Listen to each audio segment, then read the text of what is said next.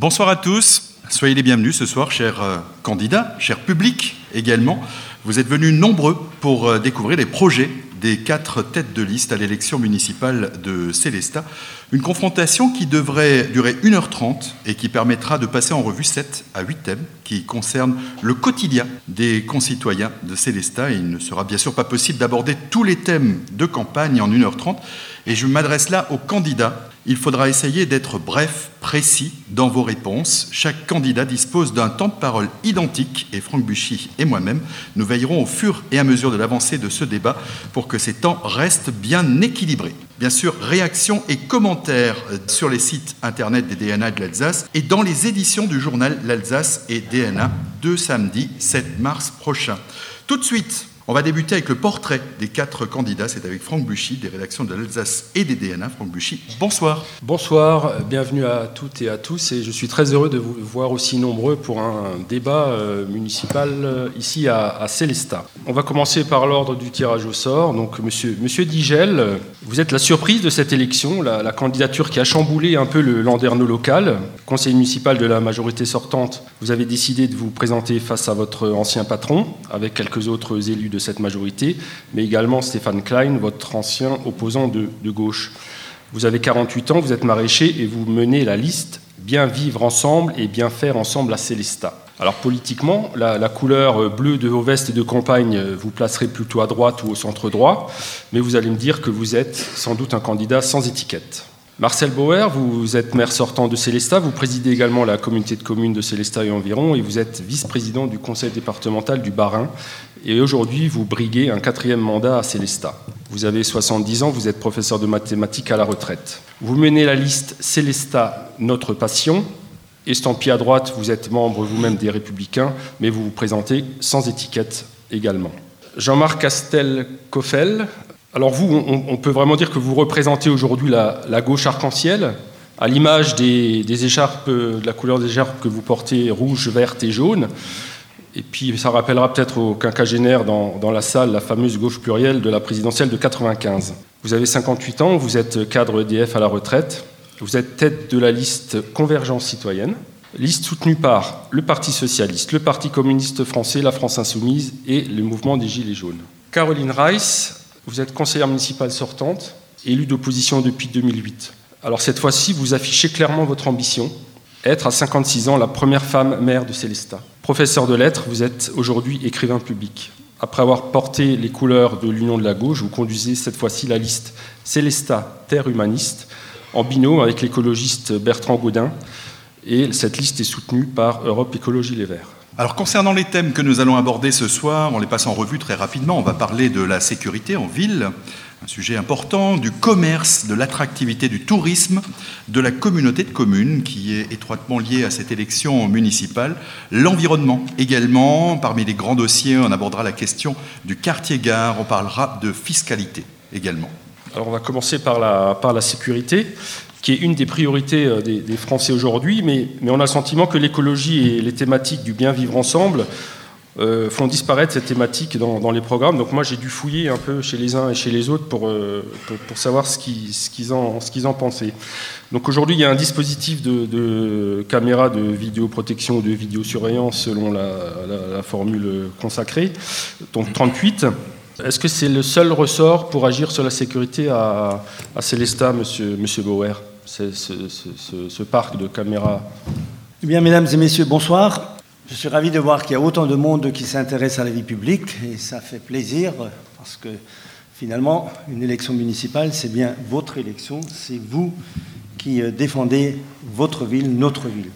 Alors effectivement, la sécurité, la sécurité, c'est un sujet euh, qui euh, évidemment intéresse tout un chacun et ceci, disons, au quotidien, tous les jours. Il y a plusieurs années, nous avons mis en place au niveau de la ville un CLSPD, c'est-à-dire un contrat local de sécurité publique, de sécurité et de prévention de la délinquance.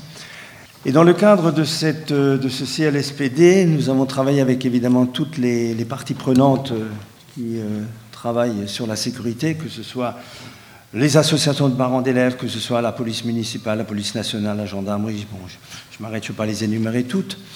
Et surtout, euh, le procureur de la République, qui était très proche de nous, Et grâce à ces personnes et à ce travail que nous avons réalisé avec des réunions très fortes et, et très proches, eh bien, on nous a suggéré de mettre en place des caméras, une vidéoprotection. Alors je ne vous cache pas qu'au départ, j'étais moi-même relativement réticent, mais je me suis laissé convaincre et à juste titre. Alors aujourd'hui, effectivement, nous avons un dispositif euh, de caméras. Certes, je le reconnais, il y en a plusieurs, quelques-unes qui ne fonctionnent pas correctement. Pourquoi? Pour la bonne et simple raison que ce sont des, appareils qui sont en permanence euh, dehors sont des appareils qui après évoluent aussi et qui donc la technologie n'était pas aussi fiable à l'époque. Mais toujours est-il que grâce aux caméras, eh bien, nous avons pu résoudre pas mal de problèmes. En effet, nous avons connu un sentiment d'insécurité au centre-ville, et je me rappelle, les anciens se souviennent, place Vanol, euh, Square M plutôt, euh, ensuite place de la Victoire, place d'Armes, etc. Donc au centre-ville, nous étions, très, nous étions confrontés notamment à ces problèmes-là. Eh bien, ceci, nous avons pu le résoudre. Et grâce aux caméras, et surtout grâce à un personnel compétent derrière les écrans, qui euh, sont euh, très souvent présents, évidemment pas 24 heures sur 24, mais très souvent, et avec l'enregistrement des caméras, et aussi avec euh, notamment le, relais qui peut être pris par la police nationale, parce que là, nous avons mis en place une convention pour que la, la police nationale ait la main sur les caméras et puis puisse suivre. Et eh bien, grâce à ça, il y a beaucoup de cas qui ont été élucidés et je dois dire que le personnel qui, est, qui, travaille avec ces éléments, avec ces, ces instruments, c'est un personnel qualifié et qui fait un travail considérable. Alors pour, pour, l'avenir, là vous avez fait le bilan, mais pour l'avenir concrètement, donc vous souhaitez poursuivre le développement de la vidéoprotection et renforcer les moyens de la police municipale, dans quel sens précisément, sachant que le temps tourne. Oui, j'allais venir parce que de toute façon, euh, en ce qui concerne donc notamment le déploiement, parce qu'il va falloir, on s'est rendu compte que toutes les zones ne sont pas sécurisées, euh, mais chaque fois quand on avait des, endroits où c'était un peu plus délicat, je prends l'exemple de la filature, et eh bien à partir du moment où on avait mis des caméras en place, eh ça s'est calmé. Donc aujourd'hui, notre objectif, c'est de couvrir davantage. Je prends l'exemple notamment du centre-ville, il faut parfaire, parce que là, il y a des commerces, les commerces sont très sensibles, euh, il faut pouvoir les sécuriser. Nous avons un endroit, un espace qui est également très prisé et qui est très fortement euh, fréquenté, c'est notamment le groupe Felt. Donc là aussi, il va falloir mettre des caméras en place pour notamment sécuriser ces zones. Donc, euh, nous avons des écrans qui sont sont présents pour notamment suivre tout ce qui se passe, tout ce qui est filmé par les caméras. Et donc euh, l'objectif, c'est d'augmenter le nombre d'écrans, d'augmenter le nombre de caméras et aussi donner à la police municipale les moyens pour pouvoir euh, intervenir et réagir. Euh, changer les, les, horaires de travail également, parce qu'on sait bien qu'il y a des périodes où il faut, ma foi, mettre l'accent. Et, notre objectif, nous avons toujours été, notre objectif a toujours été que quand on a remarqué ou constaté qu'il y avait notamment des, heures, des, fréquences notamment d'insécurité, eh bien, notre dispositif est très malléable et nous avons pu réagir en temps réel pour que, eh bien, ma foi, on puisse notamment contrevenir à ceux qui nous mettent en insécurité. Donc c'est ça l'objectif. Évidemment, il n'y a pas que ça. Euh, Très rapidement, Monsieur Bauer, parce que le temps tourne. Euh, il va falloir euh, que les candidats, les quatre candidats, apprennent à gérer leur temps de parole. sinon, on ne pourra pas, pas discuter. le, public sera confronté à des tunnels qui sont certes très intéressants, mais qui susciteront peut-être pas forcément le, le, débat. Donc, je vous invite les unes et les autres à essayer de d'être concis et de répondre, et si possible, sur euh, les projets et sur euh, l'avenir. Merci à, vous. Euh, alors vous, Monsieur Digel, vous dites carrément qu'il faut réparer le, parc de vidéosurveillance et, et d'essayer de faire revenir la, BAC, la brigade anticriminalité, qui est la, de la compétence de la, police nationale. Oui, tout à fait. Bonsoir, mesdames et messieurs. Merci d'être aussi nombreux et nombreuses pour suivre ces débats. ça me réjouit beaucoup. Pour répondre à, votre question, euh, avant toute chose, vous parliez de caméra. Euh, pour moi, il faut d'abord mettre en place une politique, une politique de la tranquillité. Je rappelle quand même que le maire est le garant de la tranquillité publique. Et pour cela, il faut mettre en place une politique. En six ans de mandat, à aucun moment dans l'équipe municipale, on a eu une discussion autour de cette politique de la sécurité. C'est ce que je veux mettre en place avec mon équipe. Dès lors qu'on sera, dès lors qu'on sera élu, évidemment, il faudra adapter les effectifs euh, de la police municipale. Il faudra les faire travailler évidemment le soir et le week-end quand il y a des animations. Il y a souvent euh, beaucoup de bruit en, ville quand il y a ces after-work. Ben, notre police municipale devra être présente à ces moments-là, montrer cette présence qui va calmer un certain nombre d'individus. Et il faudra aussi former évidemment cette police municipale pour euh, être apte à travailler la nuit. Il faudra peut-être même les armer. Évidemment, il faudra adapter le parc des caméras, acheter aussi des caméras mobiles. Ça fait quand même deux ans maintenant que la moitié des caméras de la ville euh, ne marchent plus, alors qu'on avait inscrit plus de 400 000 euros dans le budget pour euh, réparer ce parc. Euh, c'est un outil de plus dans cette politique que je, que veux mettre en place. Et derrière, il y a tout un volet sur la prévention. Il faudra réunir des assises ou un Grenelle de la prévention de la délinquance. Alors, monsieur le maire, vous avez cité euh, la commission locale de sécurité et de la prévention de la délinquance. Alors, c'est très bien. À un instant donné, au mois d'octobre, on a ce compte-rendu euh, euh, de, cette instance-là. Mais on en fait quoi? On n'en fait rien. On n'en fait rien. Il faudra mettre en place un CLSPD en mode action et mettre tout le monde autour de la table, police municipale, police nationale, les acteurs du CCAS, les associations, différentes associations, missions locales ou autres, pour que derrière on puisse mettre en place cette politique et que cette politique elle soit dirigée ensemble pour mettre un peu plus de tranquillité dans la ville de Célestin. Merci. Euh, Caroline Rice, euh, comment vous voyez l'articulation entre répression et prévention en, matière de sécurité pour Célestat Bonsoir à tous. Il faut d'abord euh, coordonner, il faut d'abord reconnaître les services qui sont entrepris à Célestat. La police municipale, la police nationale et aussi la gendarmerie sur un certain territoire. L'essentiel est de coordonner ces mouvements et donc nous, nous ne voulons pas investir outre mesure dans l'équipement et dans le matériel. Ce qui nous compte pour nous, c'est d'investir dans l'humain. Investir dans l'humain en matière de sécurité, c'est assurer des brigades de prévention, par exemple, mais surtout pour euh, laisser le temps à la police municipale faire appel aux brigades vertes. C'est le point fort de notre programme. C'est fait à, Muttersols. Muttersol le fait. Et les brigades vertes sont une solution intéressante qui convient parfaitement à la situation de Célestat sur le territoire de Célestat. Et en matière de vidéosurveillance, vous y êtes favorable ou pas? Les caméras sont en place. Euh, s'il faut les réparer, on les réparera. On ne va pas faire de déploiement de caméras outre mesure. Nous croyons plus dans le contact euh, entre des professionnels et les personnes qui ont besoin d'être reprises en main. À ce titre, effectivement, M. Digel a rappelé que c'est le maire qui est responsable de la tranquillité publique et j'assumerai ses responsabilités. Merci, M. Castel-Coffel. Comment imaginez-vous votre politique euh, de la sécurité à, à Célestat? Déjà, bonsoir à toutes et à tous. Bonsoir, chères candidates. Bonsoir, chers candidats. Je constate qu'il y a beaucoup de personnes qui sont présentes dans cette salle et donc ça intéresse, le fait politique de notre ville intéresse beaucoup de monde. Et c'est tant mieux. Avant de commencer, je voudrais commencer par vous donner la signification de nos trois couleurs. Euh, le jaune des gilets, sans l'oublier, mais pas celui des écharpes. Hein. Donc aujourd'hui, je porte nos trois couleurs indissociables pour la même cause.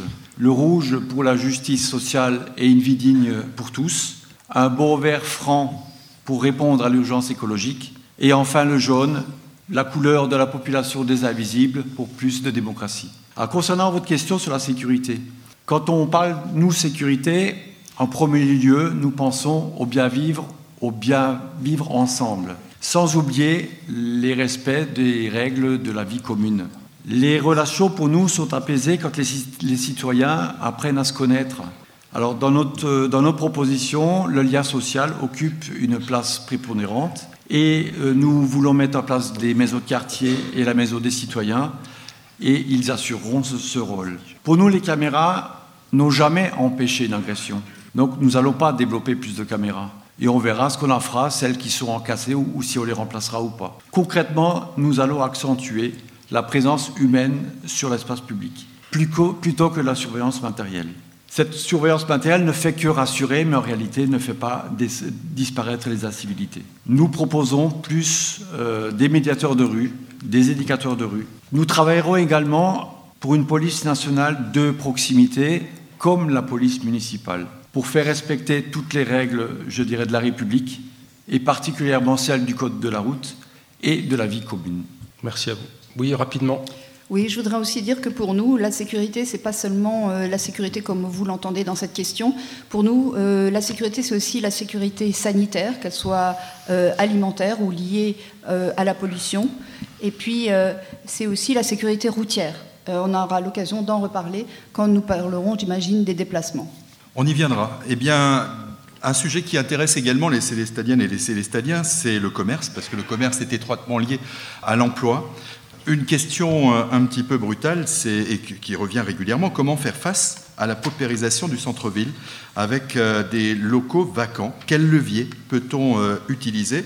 Je me fonde sur l'étude Le Stou de juin 2018 qui évoque 12,8% de locaux vacants au centre-ville, la moyenne nationale étant entre 6 et 13%. Donc la ville de Célestat est effectivement dans les chiffres, mais plutôt dans une tranche plutôt haute. Est-ce qu'il y a des solutions? Je sais qu'à plusieurs reprises a été évoquée la question euh, de la taxe sur les locaux vacants. Ça n'a pas été euh, adopté à Célestat, c'est adopté à, Muttersolz, c'est adopté, me semble-t-il, à Colmar, et ça semble euh, porter des fruits. Alors, Monsieur Digel, la, politique de centre-ville ne s'arrête pas juste à une taxe qu'on doit mettre sur des locaux vacants. Évidemment, c'est un outil de plus. Dans une politique, que je répète encore une fois, il faut mettre une politique en place pour, notre centre-ville. Mais justement, quels sont les leviers du coup? Bah, Les leviers, euh, c'en est un, cette taxe sur les locaux vacants, euh, parmi beaucoup d'autres.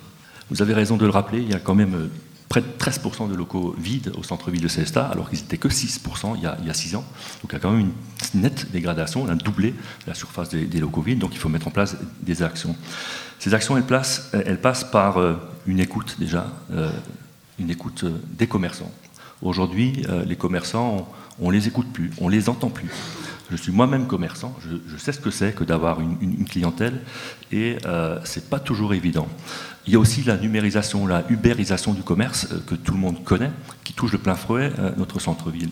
Mais au-delà de ça, il faut créer dans notre centre-ville une vraie dynamique. Il faut qu'on accompagne, nous les élus, ces commerçants, il faut qu'on les organise, il faut qu'on les accompagne plusieurs, sur plusieurs thématiques. On peut parler par exemple de cette marque que je voudrais mettre en place, la marque 1521, cette fabuleuse histoire du sapin de Noël qu'on a à Célestat, c'est monde. En plus, on a ces traces écrites au, cœur de la bibliothèque. Il faut qu'on surfe euh, sur cette vague qu'on mette en place un, Noël digne de son nom à Célestat, avec des vraies valeurs. Vous avez vu cette année, il y a eu pas mal de sapins qui ont été mis euh, sur les places du centre-ville par les commerçants et par la ville. C'est très bien. Vous êtes un peu passez-moi l'expression, un peu, un peu moche, parce que c'était tous blancs, c'est pas tout à fait écologique tout ça. Ce Digel, le problème c'est que là on s'éloigne de, de, la problématique du centre-ville et du commerce de centre-ville. Je vous l'ai dit, il faut développer... Oui, il faut développer cette marque pour faire plus d'attractivité autour du, autour du centre-ville. Il faut installer pour moi euh, les arts dans la rue pour éveiller la curiosité dans nos, dans nos rues. Je me suis installé en plein cœur du centre-ville, c'est pas pour rien, et je vois comment ça fonctionne. Il faut vraiment qu'on attire les gens dans le centre-ville. Il faut s'y rendre plus doux euh, les, les, entrées de ville. Aujourd'hui, il faut peut-être penser différemment euh, la place de la voiture. Il faut aménager la rue de la Poste, la rue Sainte-Barbe pour euh, passer en zone de rencontre et, pourquoi pas passer tout le centre-ville en zone de rencontre. Aujourd'hui, flâner euh, en ville euh, n'est pas chose commode, on est toujours embêté. On voit la rue de la Poste, l'aménagement n'est plus d'époque, donc là il faudra la refaire pour être plus attirant. Tous les commerces sont vides dans la rue de la Poste. Et en plus, c'est très difficile quand vous êtes en poussette ou quand vous êtes en situation de handicap pour aller euh, à la Poste. C'est juste euh, la croix et la bannière.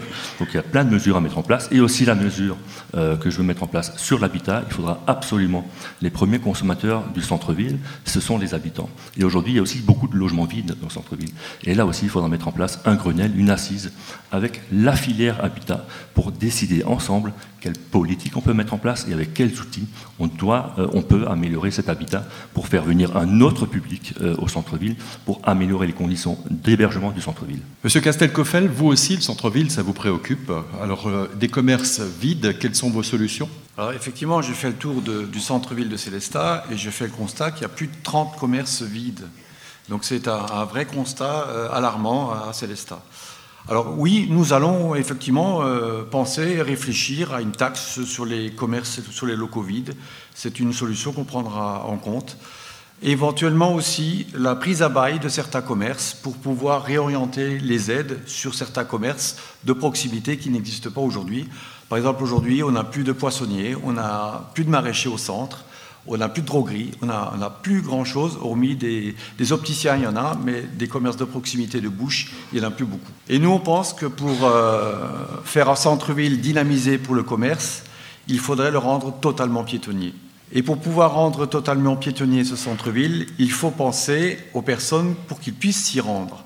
Comme il n'y aura plus de parking au centre, euh, nous pensons qu'il faut mettre en place des transports communs gratuits de façon à, permettre à tous les, tous les habitants de Célestat, mais aussi ceux qui viennent des villages voisins, qu'ils puissent se parquer à l'extérieur de la ville et pouvoir rentrer en ville par un bus gratuit. Caroline Reiss oui, tout d'abord, il faut savoir que le centre-ville de Célestat, ça concerne un Célestadien sur cinq, donc en, tant, en termes d'habitants.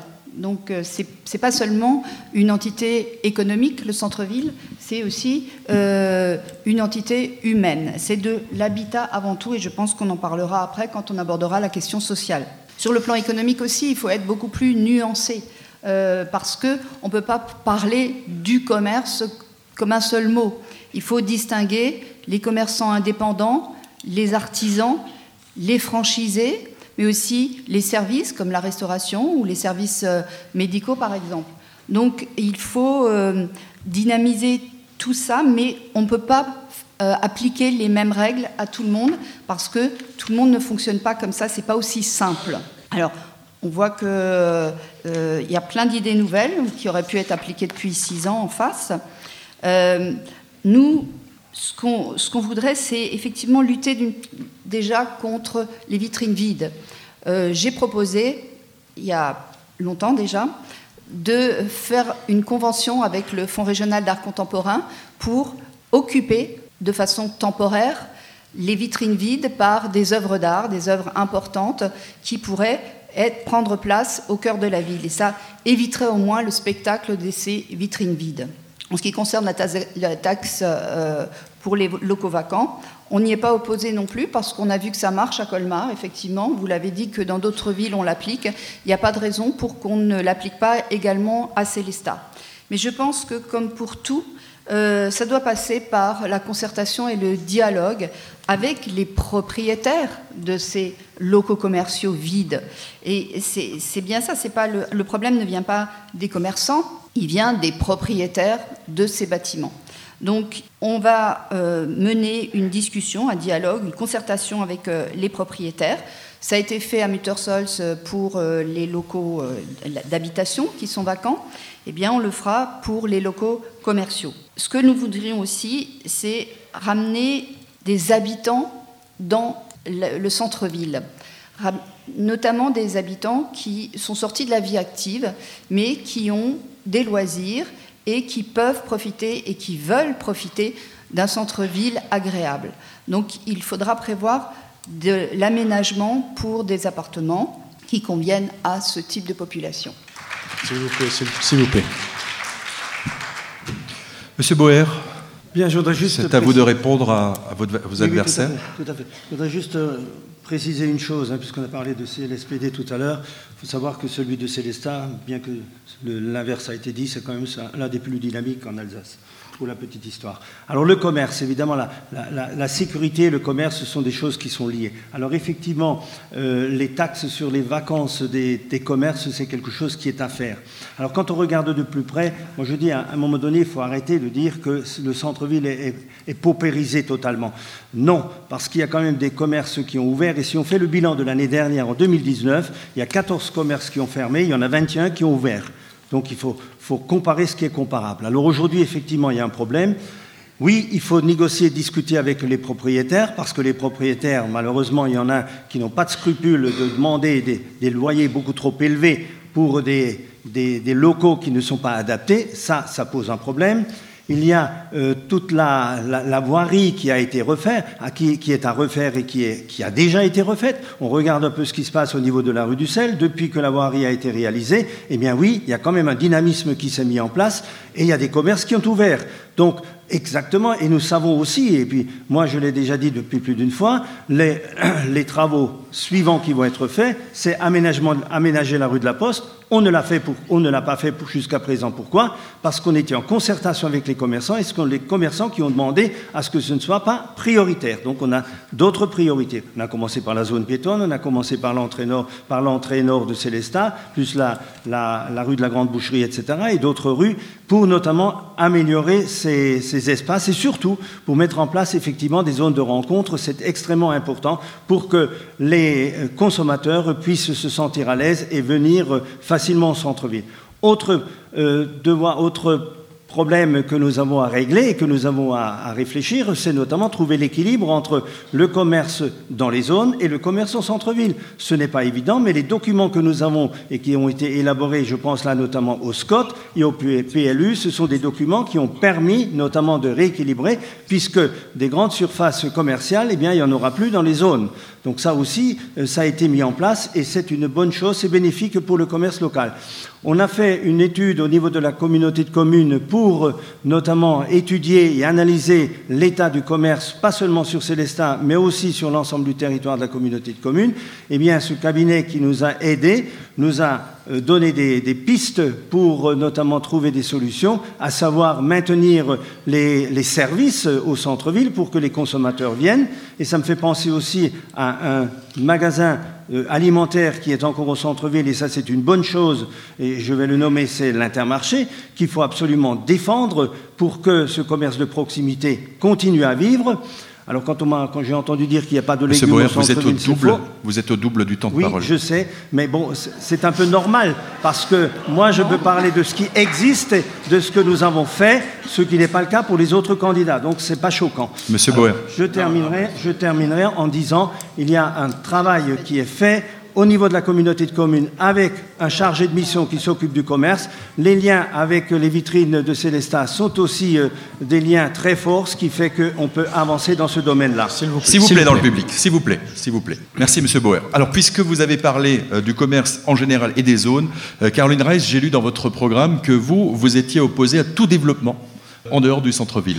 Absolument. euh, c'est, euh, nous sommes euh, totalement opposés à l'extension des zones commerciales. On a vu les dégâts que ça a fait, et ça depuis 15, 18 ans. Donc, je veux dire, là, c'est plus à prouver. Et puis, il faut aussi assumer ce bilan-là, tous les deux. Mais est-ce que les Euh, zones, ça n'est pas quelque part, entre zone et centre, une attractivité pour la ville? Absolument pas. La- les, les zones commerciales, l'extension des zones, moi je les vois déjà comme euh, l'artificialisation des sols. Et donc c'est une grave atteinte à la biodiversité. Et ça va à l'encontre de, de la loi sur la biodiversité en vigueur depuis 2018. Donc l'extension des zones, ça enlaidit la, les entrées de ville. Et puis ça met en péril le commerce de centre-ville. Donc deux défauts que nous voulons contrecarrer par euh, l'abandon de l'extension des zones commerciales. Je reviens aussi sur un- le projet, dont on va sûrement reparler aussi, concernant la, la friche celluloïde. On en Il faut, parlera, on en parlera tout à l'heure. ouais, si vous il faut bien. quand même savoir Non, non, mais que vraiment, sur ce point-là, on, on va en parler tout à l'heure si vous n'y voyez pas d'inconvénient. c'est juste qu'il y a Vous une pouvez- structure commerciale qui est prévue Eh ben, dans on un en parlera. projet. On en parlera. Alors, euh, quand vous faites, euh, vous parlez de zone euh, commerciale, est-ce que une zone de loisirs pour vous c'est pareil qu'une zone commerciale? Absolument Vous pas. voyez de Nous avons toujours, bien sûr, nous avons toujours approuvé le- les- le- l'implantation du nouveau cinéma. Euh, nous soutenons ce projet. C'est un projet culturel, c'est une animation forte pour la ville. Ça répond vraiment à un besoin et puis ça correspond à ce que nous voulons prôner, c'est-à-dire plus de culture à Célestat, à condition évidemment que le cinéma de centre-ville soit maintenu, que les salles qui sont des salles de proximité et qui font également tourner bah, les cafés euh, le soir, les restaurants, donc ces salles qui sont aussi destinées à un, public différent, notamment au public scolaire, eh bien, ces petites salles du centre-ville doivent absolument rester à Célestat et nous nous y emploierons.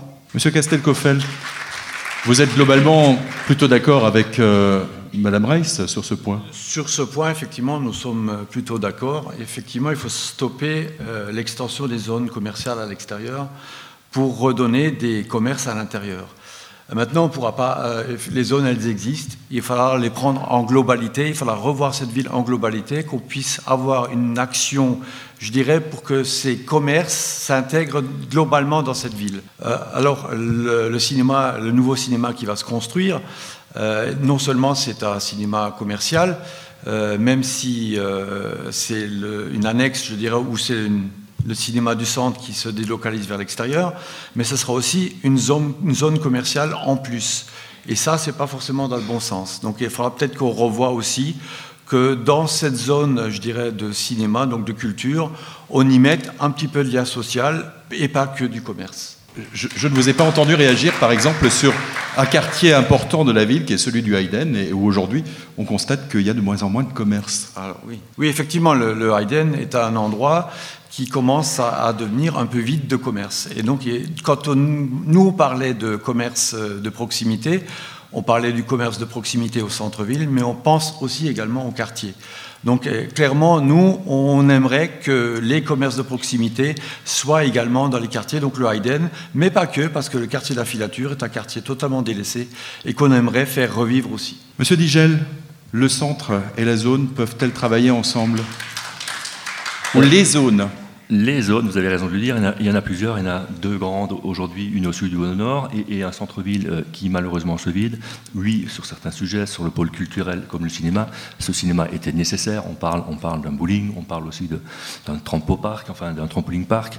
Euh, nos enfants ont droit aussi à, rester à Célestat, et plutôt que d'aller au trèfle à, Dorlisheim ou aller à, Colmar pour jouer au bowling, ils, doivent pouvoir rester. Donc ces zones-là sont nécessaires. Par contre, il ne faudra plus étendre euh, les zones au sud ou au nord sur le commerce, notamment alimentaire. Il y a à peine 10% d'exode euh, de commerce, euh, donc il y a peu 10% des citadins qui partent ailleurs acheter euh, leur, repas, leur alimentaire, l'alimentaire.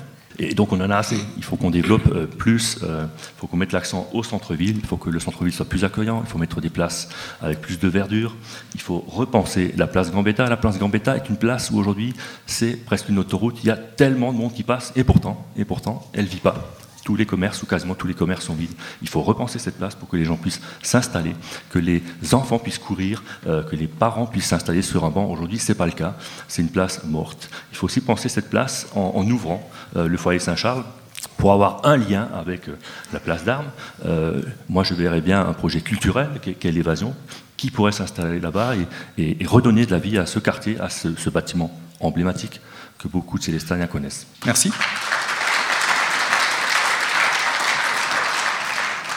Alors on va rester sur la thématique, après le commerce, sur la thématique de l'attractivité, mais en parlant de tourisme euh, cette fois-ci.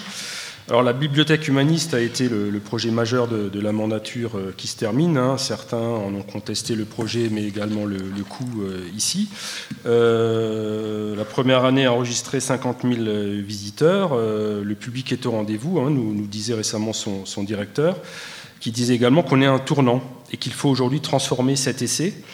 Euh, alors l'enjeu est d'autant plus dur que la bibliothèque humaniste de Célestat sera bientôt concurrencée par la future bibliothèque Jacques Chirac de Colmar, qui a également un très grand fonds d'incunable. Alors concrètement, comment euh, utiliser ce levier, de la, bibliothèque humaniste pour euh, développer une, politique culturelle et touristique attractive pour Célestat, Caroline Rice Je suis contente que vous commenciez par moi pour cette question.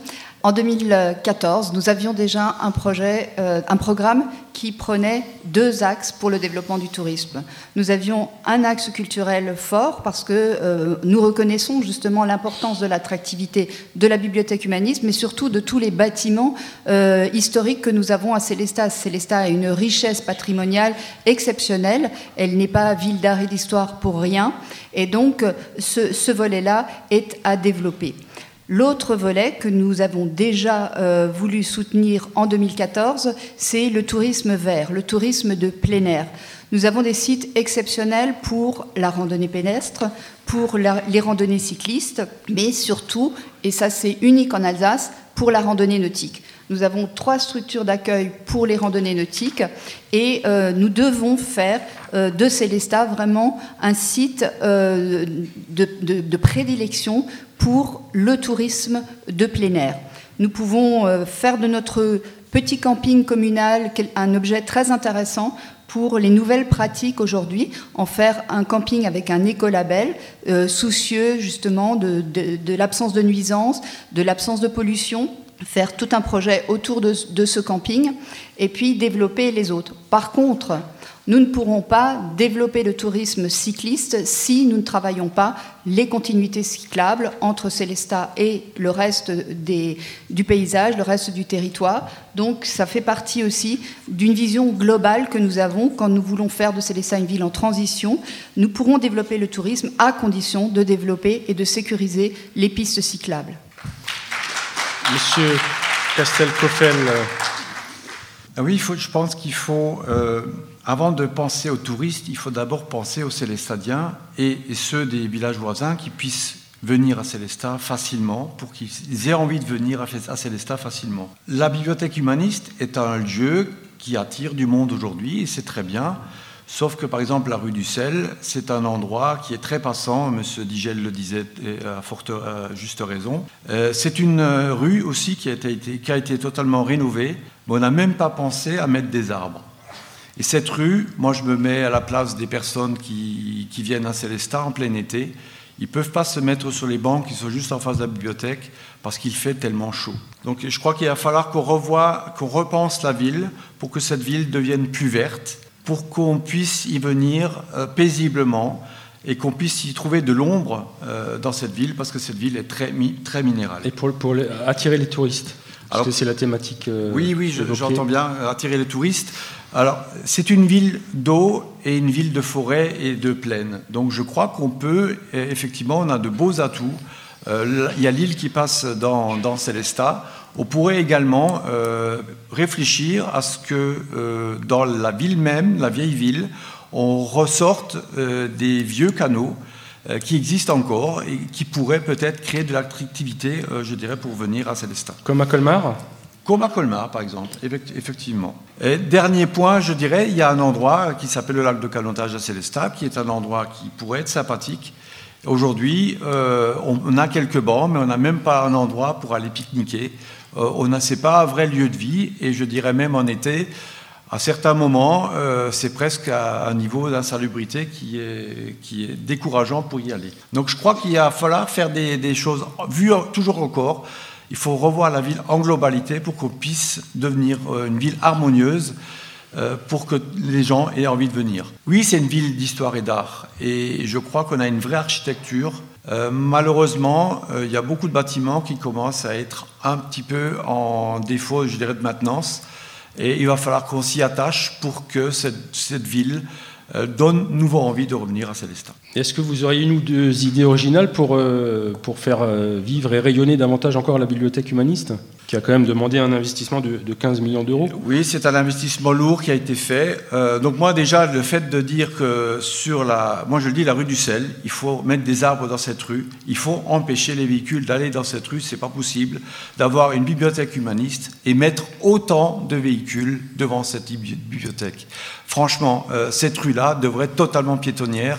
Et je rejoins ce que disait M. Digel tout à l'heure par rapport à la place Gambetta. Moi qui vais régulièrement euh, sur cette place euh, prendre mon café, l'été, il est très difficile de prendre un café tranquillement sans avoir un, balai incessant de voitures, voire même pour les commerçants qui doivent traverser pour aller sur la, place, c'est même, même dangereux. Donc je crois qu'il va falloir faire des choses à ce niveau-là. Et quand je disais tout à l'heure vous voulez faire un centre-ville totalement piétonnier, c'est dans ce sens-là. Madame Raïs, rapidement. Oui, rapidement, euh, parce que vous ne m'avez pas posé la question de si on avait des idées originales par rapport à la bibliothèque humaniste. J'en vois juste deux. Euh, nous voulons, à l'intérieur de la bibliothèque humaniste, faire une sorte de guichet de la connaissance où euh, tout le monde, tout un chacun pourrait venir. Alors là, c'est pas une question de tourisme, hein, mais plutôt pour les habitants de Célestat, pour trouver des réponses à ces questions, poser des questions sur, par exemple, l'identification d'une fleur, l'identification d'un champignon. Et il y aurait des ressources euh, sur place euh, à la salle Erasme pour accueillir des personnes qui voudraient se renseigner et avoir euh, donc une sorte de guichet de la connaissance. L'autre réponse, c'est par rapport au marché. Il y a aujourd'hui euh, une aberration, c'est-à-dire que le parvis de la bibliothèque humaniste est un peu sanctuarisé, on n'a pas le droit d'y aller, il n'y a pas de place pour les arbres, il n'y a pas de place pour les jeux d'enfants, il n'y a pas de place pour rien, et même euh, les étals de marché ne peuvent pas euh, s'y installer.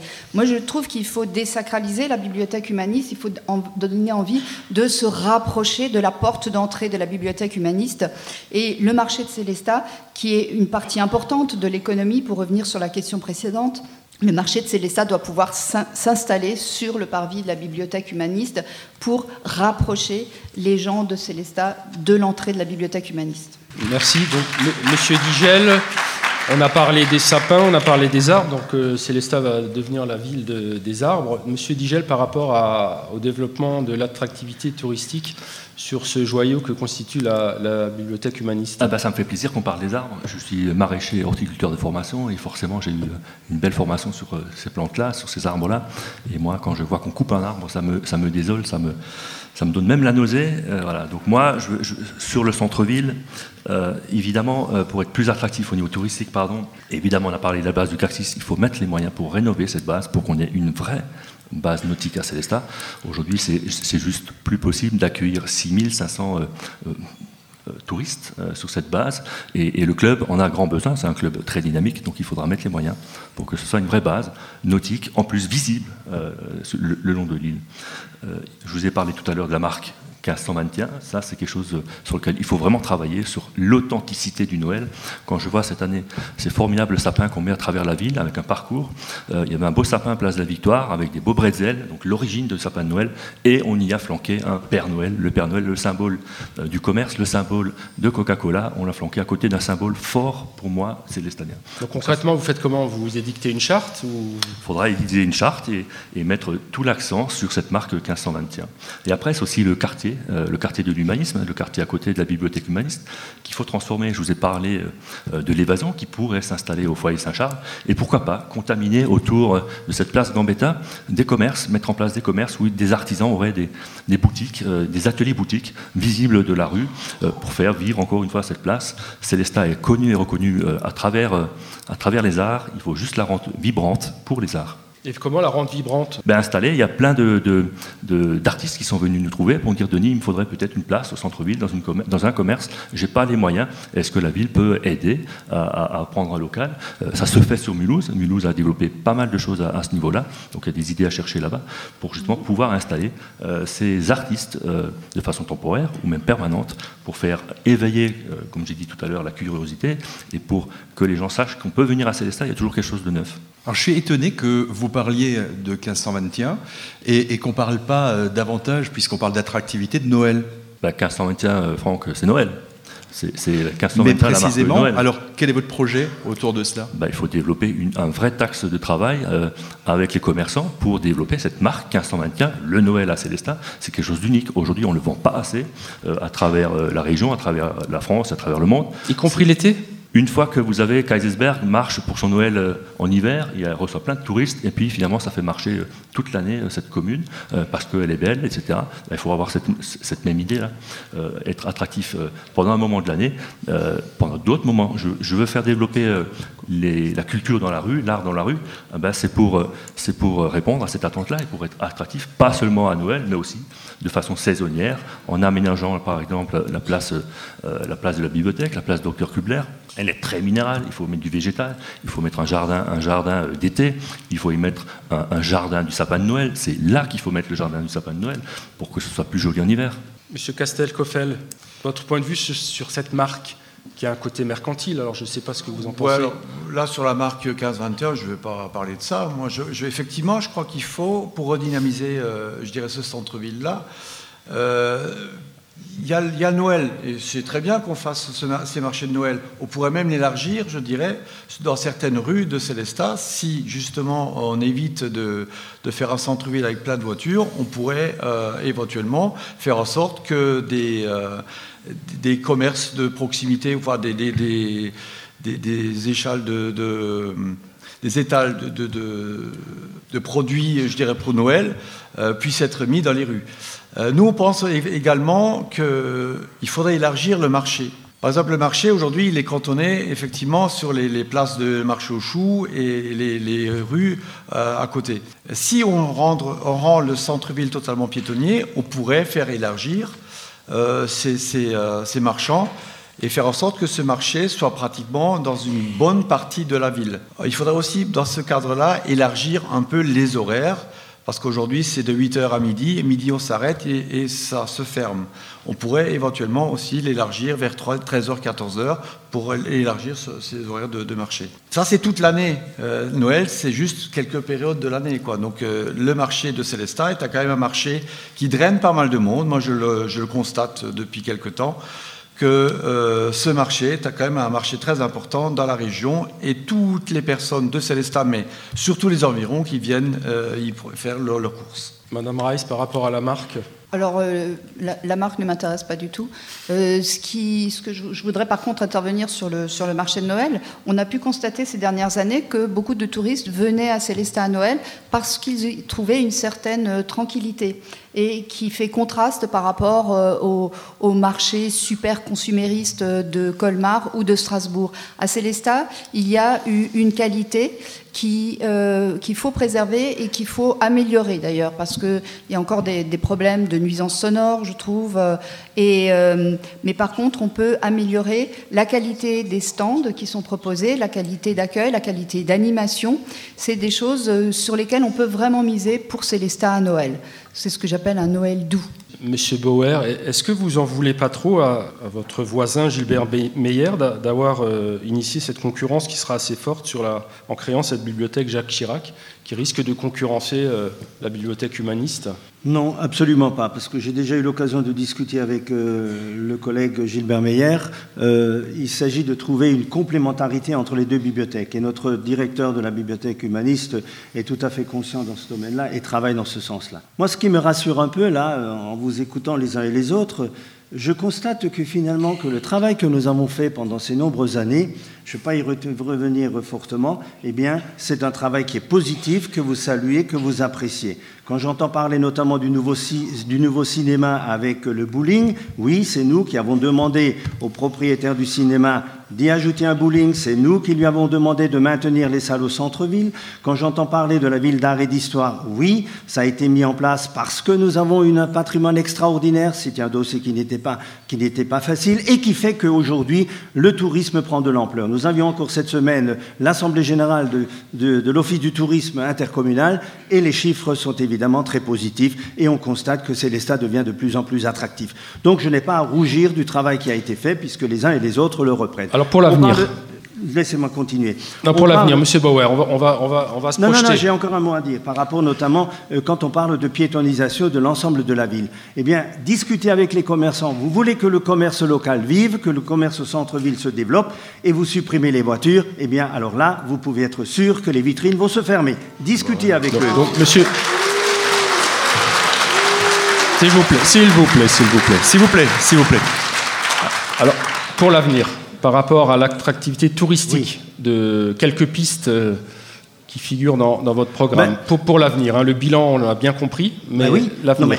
De toute façon, il faut tenir compte du bilan pour Oui, bien sûr. Mais... Hein, absolument. Donc aujourd'hui, on constate qu'il y a de plus en plus de meublés, ce qui fait que le, tourisme, le touriste est accueilli. Nous travaillons en étroite collaboration avec le château du Haut-Königsbourg et avec les différents sites animaliers euh, du, massif du, du, massif du Haut-Königsbourg pour notamment attirer ces touristes. Parce que, et, et l'hôtellerie aussi a un rôle à jouer. Parce que si nous voulons que les touristes arrivent à Célestat, il faut développer notamment l'hébergement. Et ça, ce sont des actions que nous menons nous travaillons en étroite collaboration avec ces gens-là, avec euh, des, investisseurs potentiels pour développer cet aspect. Nous avons mis en place un espace de camping-car. Aujourd'hui, ce n'est pas suffisamment connu, ça fonctionne qu'un an, mais ça aussi, ça contribue notamment à l'attraction touristique. Nous avons mis en place ces, années, puis on, ne fait que démarrer, la carte d'hôte qui est très très attractive et qui fait que beaucoup de gens viennent sur Célestat. Et on travaille non pas seulement au niveau de la ville de Célestat, mais on travaille aussi avec euh, les autres territoires à savoir le Val d'Argent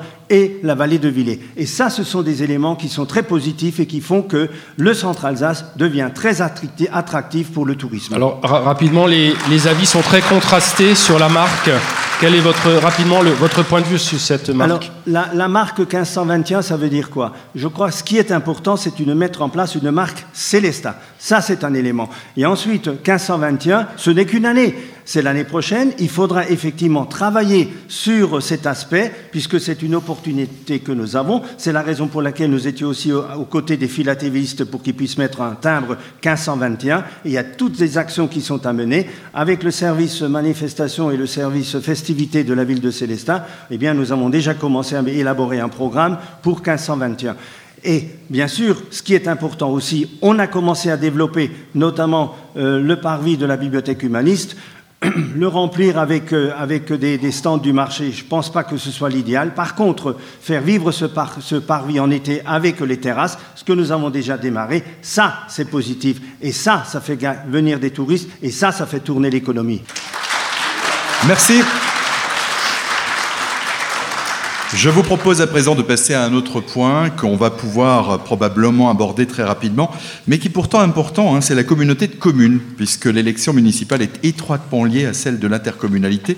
Alors euh, pour euh, chacun d'entre vous, euh, parmi les quatre candidats, est-ce que vous pouvez vous exprimer simplement sur la place de Célestat au sein de cette communauté de communes, c'est-à-dire est-ce que Célestat doit assurer la présidence de cette communauté de communes, et puis qui serait euh, l'homme ou la femme qui assurerait cette euh, présidence euh, Monsieur Jean-Marc Castelcoffel Concernant la communauté de communes, nous, on, est, on, veut que cette communauté de communes se dynamise vraiment. il va falloir faire des actions avec, avec elle, ne serait-ce que dans le cadre du transport en commun. Je sais qu'aujourd'hui, Si vous voulez bien, on, va en parler tout à l'heure. Donc, votre position, est-ce que Célestat doit avoir la présidence de la communauté de communes ou est-ce que ça peut être une autre commune? C'est pas forcément la Célestat qui doit être forcément la présidence de la communauté de communes. Ça pourrait être quelqu'un d'autre. De toute façon, pour nous, euh, ça ne sera pas le maire de Célestat qui sera le président de la communauté de communes. Merci. On va, on va poursuivre ce tour de table. Monsieur Digel, vous êtes un petit peu en retard de temps de parole, donc je vous laisse le micro. Merci. Euh, je l'ai annoncé dès ma candidature, je ne serai pas, euh, si je suis élu maire, le prochain président de la Comcom, euh, pour deux raisons. Parce que je suis contre le cumul de ces deux fonctions. avoir deux personnes différentes, eh ben, déjà, ça fait le dialogue. Aujourd'hui, force est de constater que le dialogue est quasi inexistant. il faut vraiment renforcer le, rôle, évidemment, de la Comcom. Il faut mutualiser plus les services Comcom et ville. Il y a pas mal d'idées là-dessus. Et, vous me posez la question qui pourrait le faire? Évidemment, il faudra que ce soit quelqu'un de Célestat, parce qu'on est quand même les deux tiers des habitants. Il faut qu'on garde le rôle moteur au niveau de la, Donc Célestat doit assurer la présidence Célestat doit assurer la présidence et j'ai assez de talent sur ma liste pour, pour assurer cette présidence. Et justement, donc, euh, qui pourrait assurer la présidence? Bah, Je verrais bien M. Stéphane Klein qui est persuadé de, cette envie de, mutualisation, de cette euh, volonté et de ce besoin finalement de, de se rapprocher de la Comcom. Merci. Marcel Bauer, pas de dialogue au sein de la communauté de communes? Ben, C'est ce que j'apprends ce soir, hein, c'est quand même un peu surprenant. Parce que moi, je me réfère euh, à la séance plénière, la dernière que nous avions. À la fin de la séance, j'ai été chaleureusement applaudi par l'ensemble des maires.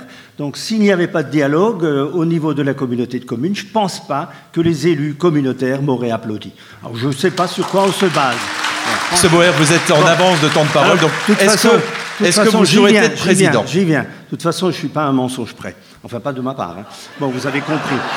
Pour ce qui est de la communauté...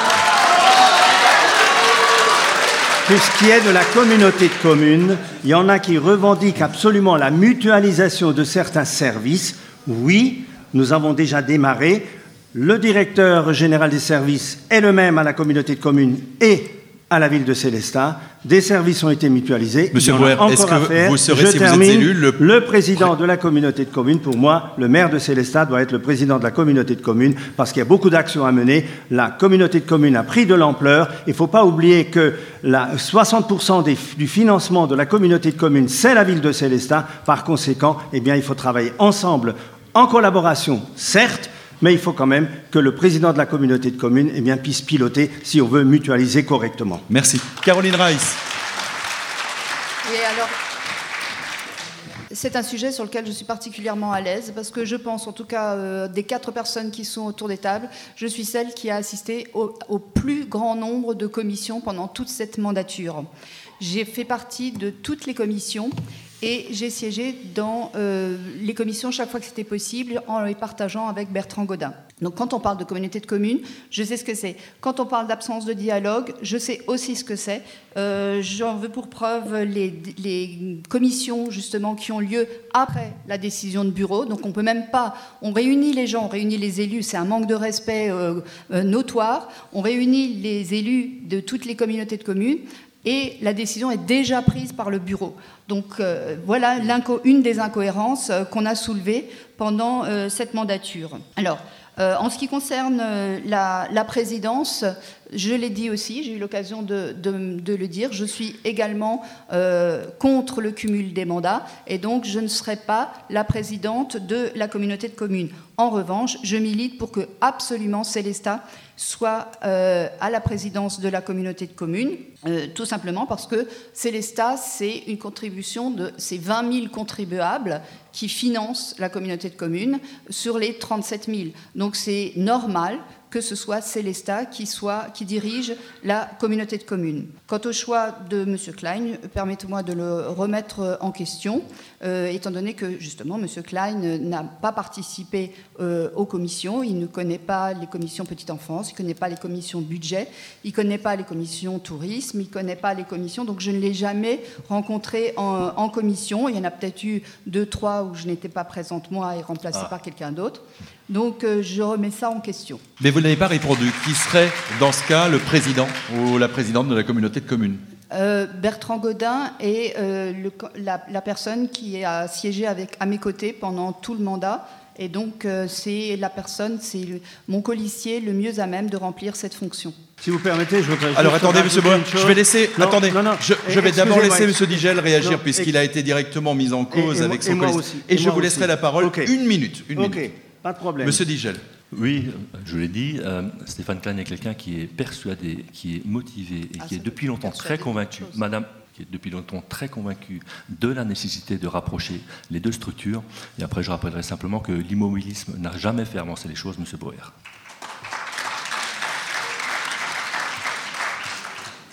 Essayez J'ai du mal à comprendre quand on parle d'immobilisme, notamment parce que quand on ne s'intéresse pas forcément, quand on a voté le budget, je suis désolé, mais le candidat qui est à ma droite n'était même pas là pour défendre le budget de la communauté de communes. C'est un détail. Pour le bureau, pour le bureau, je suis désolé.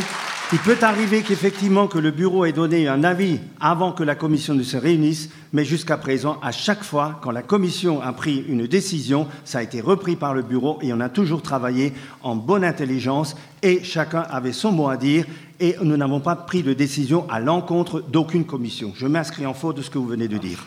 Oui, sauf que la dernière, euh, à la dernière réunion, je vous ai rappelé, je vous ai mis devant le fait accompli qu'il y a une décision de 35 000 euros qui a été prise pour financer un voyage qui n'a même pas oui. été discuté en commission enfance-jeunesse. Oui, mais je suis désolé, mais ça, c'est un, pro, ça, c'est un, un, dispositif qui existe et qui, d'année en année, est revu. Je ne vois pas pourquoi il faut chaque fois le reprendre mais il et est le revu discuter. Par vous tout seul, Madame, non, je... il n'est pas revu par moi, il bah, est revu par la nous, commission. Nous, on l'a pas revu en commission. Non, non, non, non. non. Je, je, crois que là, non. nous sommes sur des points qui euh, ne sont pas d'intérêt général. On va peut-être ouais. euh, aborder le point suivant, si vous le voulez bien. Alors, le point suivant, c'est l'environnement. Alors, Nicolas Hulot n'y retrouverait plus ses petits aujourd'hui, puisque... Euh, L'ensemble du spectre, euh, du spectre politique aujourd'hui euh, euh, fait état et vend ses programmes ou leurs programmes sous une couleur très écologique et environnementale.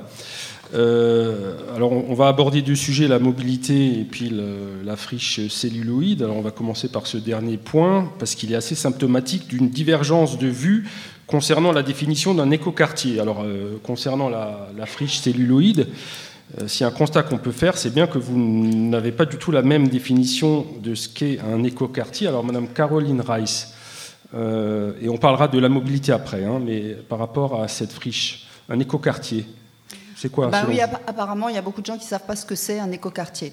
Alors, euh, la première chose, c'est euh, d'aller voir à quoi ça ressemble. On peut euh, aller à, à, Freiburg, par exemple, où, où, il y a un écoquartier modèle dont on peut s'inspirer. Un écoquartier, en tout cas, c'est tout sauf ce, que, euh, sauf ce qui est prévu dans euh, le, projet départemental.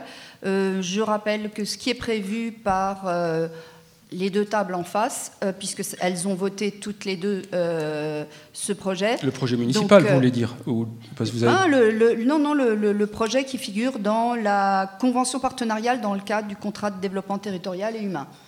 Donc c'est un projet qui, a été approuvé par tout le monde, sauf Bertrand Godin et moi.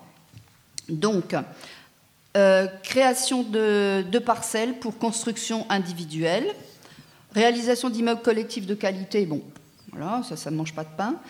Aménagement d'un lot permettant d'accueillir une structure commerciale contribuant au dynamisme du centre-ville et agrandissement d'un parking.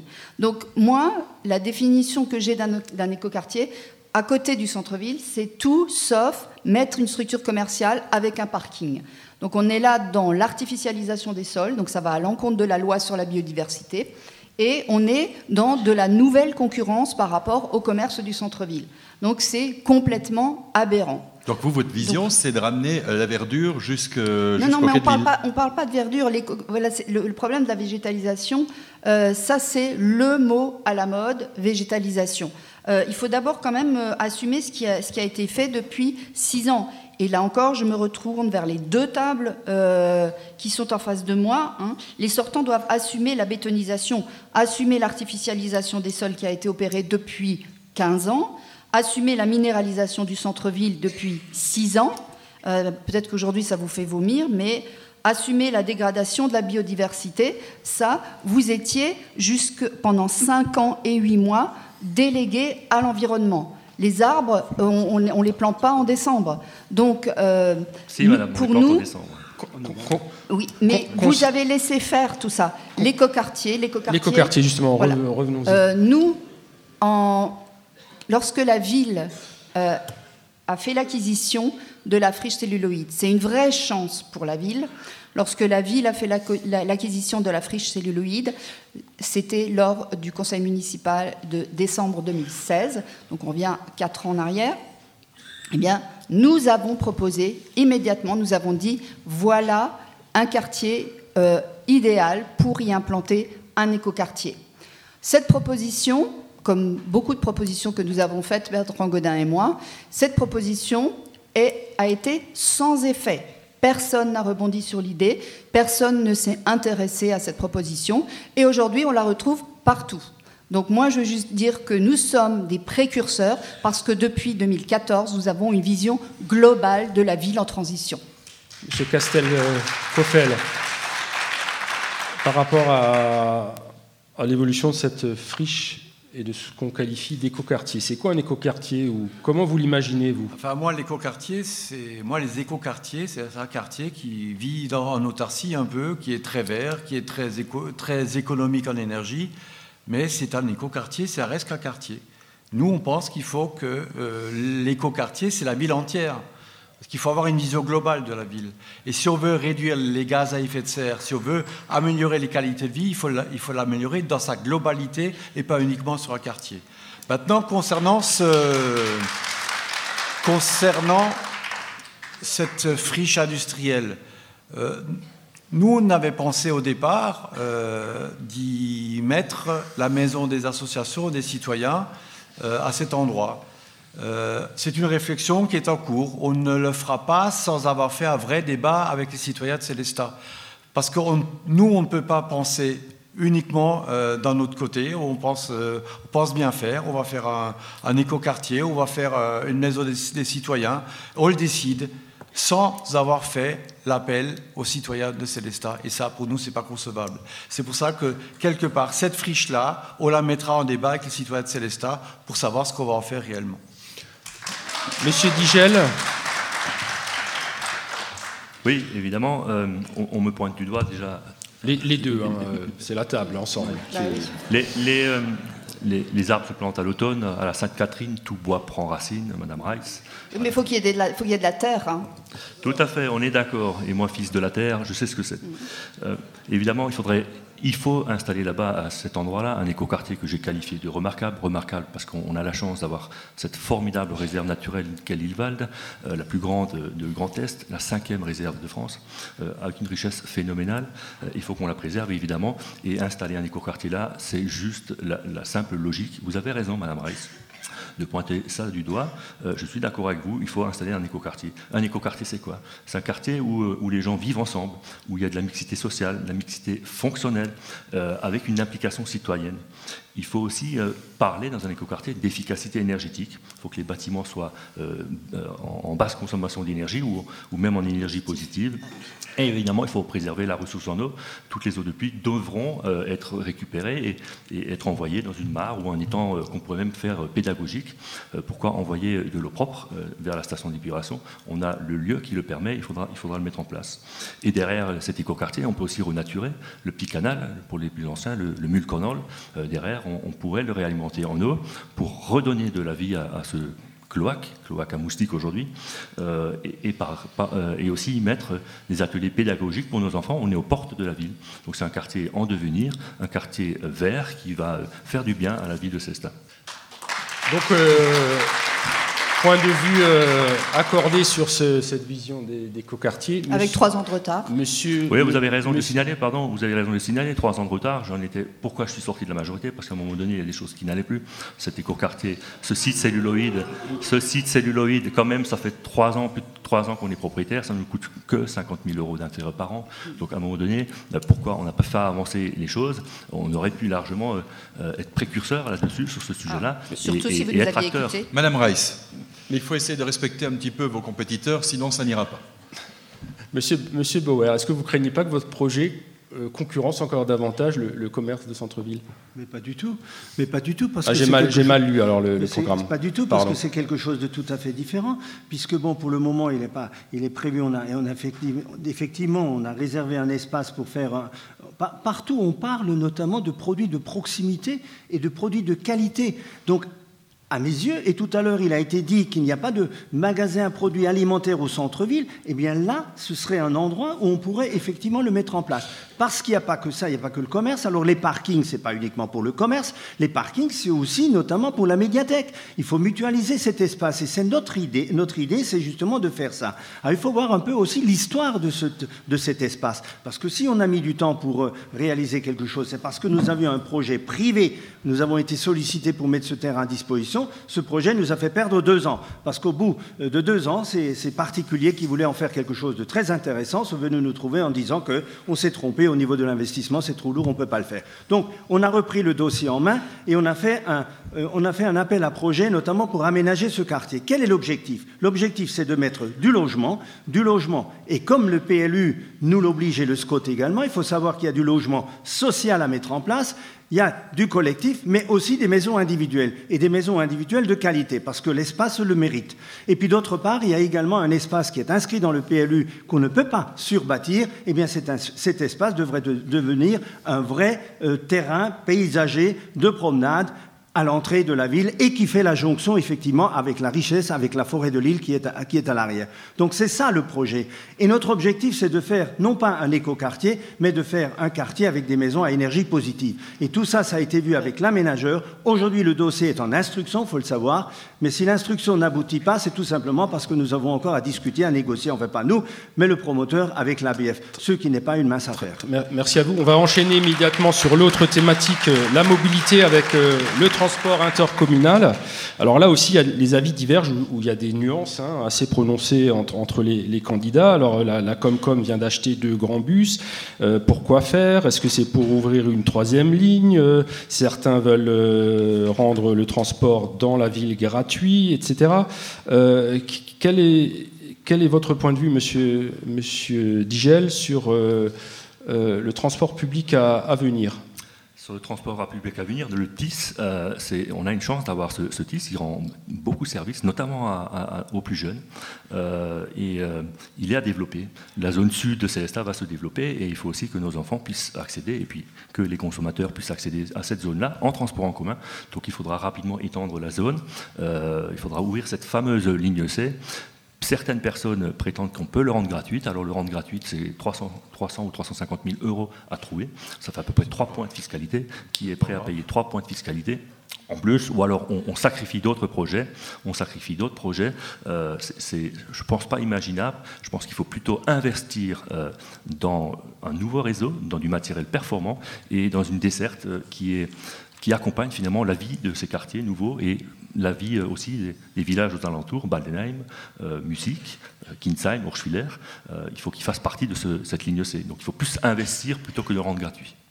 Monsieur Bauer, sur l'extension du, réseau et sur cette troisième ligne, j'ai le sentiment qu'on n'a pas entendu une parole très forte.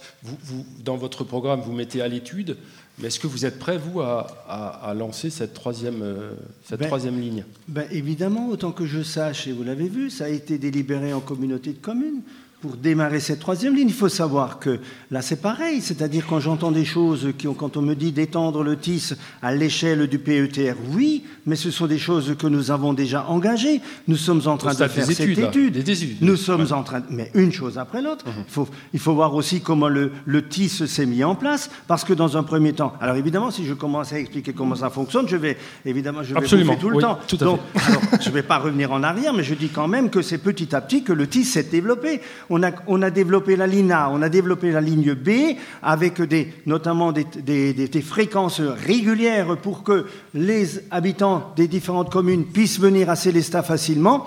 Et c'est au fur et à mesure qu'on a constaté que maintenant la mayonnaise prend et que les, les, habitants des différentes communes prennent le TIS pour venir à Célestin et pour également venir à la gare. Ça, c'est une chose. Alors pourquoi la ligne C? On avait fait une première expérience il y a une dizaine d'années avec une ligne C interne à la ville de Célestin. Ça n'a pas fonctionné. On l'a abandonné très vite. Pourquoi? Parce que, bon, mafia, il n'y avait pas d'utilisateurs. Aujourd'hui, on nous a interpellés, et à juste titre, de faire passer le TAD c'est-à-dire le transport à la demande en zone sud, notamment pour, euh, pour, desservir le CIR sud, où il y a pas mal de commerces. Il ne faut pas oublier que la, grande partie, notamment du budget, est alimentée par le versement transport, c'est-à-dire ce sont les entreprises qui payent le transport à Célestat puisque nous sommes en périmètre, de, transport urbain, donc nous avons la possibilité de le faire. Et ça, ça, ça s'est construit au fur et à mesure. Alors aujourd'hui, pourquoi est-ce qu'on transforme cette ligne qui était un TAD entre Musik, Baldenheim, Orschwiller, Kinsheim en passant par la zone sud? Parce que le TAD puisque nous avons permis notamment aux jeunes lycéens et collégiens de prendre le TIS avec leur abonnement de carte scolaire, ce qui est quand même une avancée et qui est une chance inouïe pour les jeunes. Donc, on a vu que la, fréquentation explose, c'est la raison pour laquelle, oui, nous avons augmenté notre budget pour permettre aux délégataires, c'est-à-dire au transport Schmitt, d'acheter des bus plus grands pour accueillir plus de gens et quand euh, la zone sera aménagée avec le cinéma qui sera ouvert, ainsi que les différents hôtels ou les différents restaurants, eh bien oui, là, de toute façon, on ira vers une troisième ligne qui sera avec, des fréquences tout à fait régulières et éventuellement aussi peut-être des bus, des bus plus importants. Merci pour ces précisions. Euh, Monsieur Castel-Coffel, alors vous, vous êtes assez radical, vous proposez la gratuité des transports dans le périmètre urbain, mais qu'en est-il de, des habitants qui habitent en dehors de, Célestat? Alors, euh, est-ce qu'on est en urgence écologique ou pas? Donc il faut se poser la question. Et, le transport, et surtout le transport au véhicule, participe à ce, à ce problème d'urgence écologique, vu qu'on fait des gaz à effet de serre quand on roule en véhicule. Donc pour nous, il faut faire du transport en commun. Donc très clairement, il faut limiter le, transport euh, automobile dans toute la ville, avec la mise en place d'un transport en commun dans urbain, je parle bien dans Célestat, pour qu'on puisse relier l'ensemble des quartiers entre le centre-ville et entre les quartiers eux-mêmes, parce qu'aujourd'hui, il est très difficile de passer d'un quartier à l'autre sans devoir passer par le centre-ville ou voir prendre son véhicule. Donc, nous, clairement, on veut faire un transport urbain gratuit. Maintenant, concernant le TIS, nous sommes favorables à l'élargissement largement de ce TIS, et, notamment par la ligne C. Euh, il me semble euh, que l'année dernière, dans le cadre du mouvement des Gilets jaunes, nous avions fait une pétition de transport, justement, et que nous avions remis au maire de Célestat au mois d'avril l'année dernière. On avait plus de 1000 signatures qui demandaient justement un élargissement de l'ensemble du TIS sur le Ride et le Piémont. Clairement, si on veut limiter les véhicules, si on veut arrêter de faire des parkings dans Célestat, si on veut faire en sorte que Célestat devienne une ville paisible sans des voitures incessantes qui passent dans des quartiers comme la, rue de Nancy, l'avenue de Nancy, la route, d'Ebersheim, toutes ces, ces, ces rues-là, l'avenue Poincaré, c'est des lieux passants que par des véhicules. Et il va falloir limiter les véhicules dans Célestat. Donc il n'y a que le transport en commun qui peut régler ce problème. Maintenant, le problème qu'on a, c'est que le transport en commun actuel, par exemple le dimanche, ne fonctionne pas. Donc les gens qui sont dans les, dans les, dans les villages avoisinants, s'ils veulent venir à Célestat, ils ne peuvent pas parce qu'ils n'ont pas de bus. Et certains, certains horaires dans la journée, euh, ben, les, les TIS sont tellement écarté une heure, une heure et demie, voire d'attente.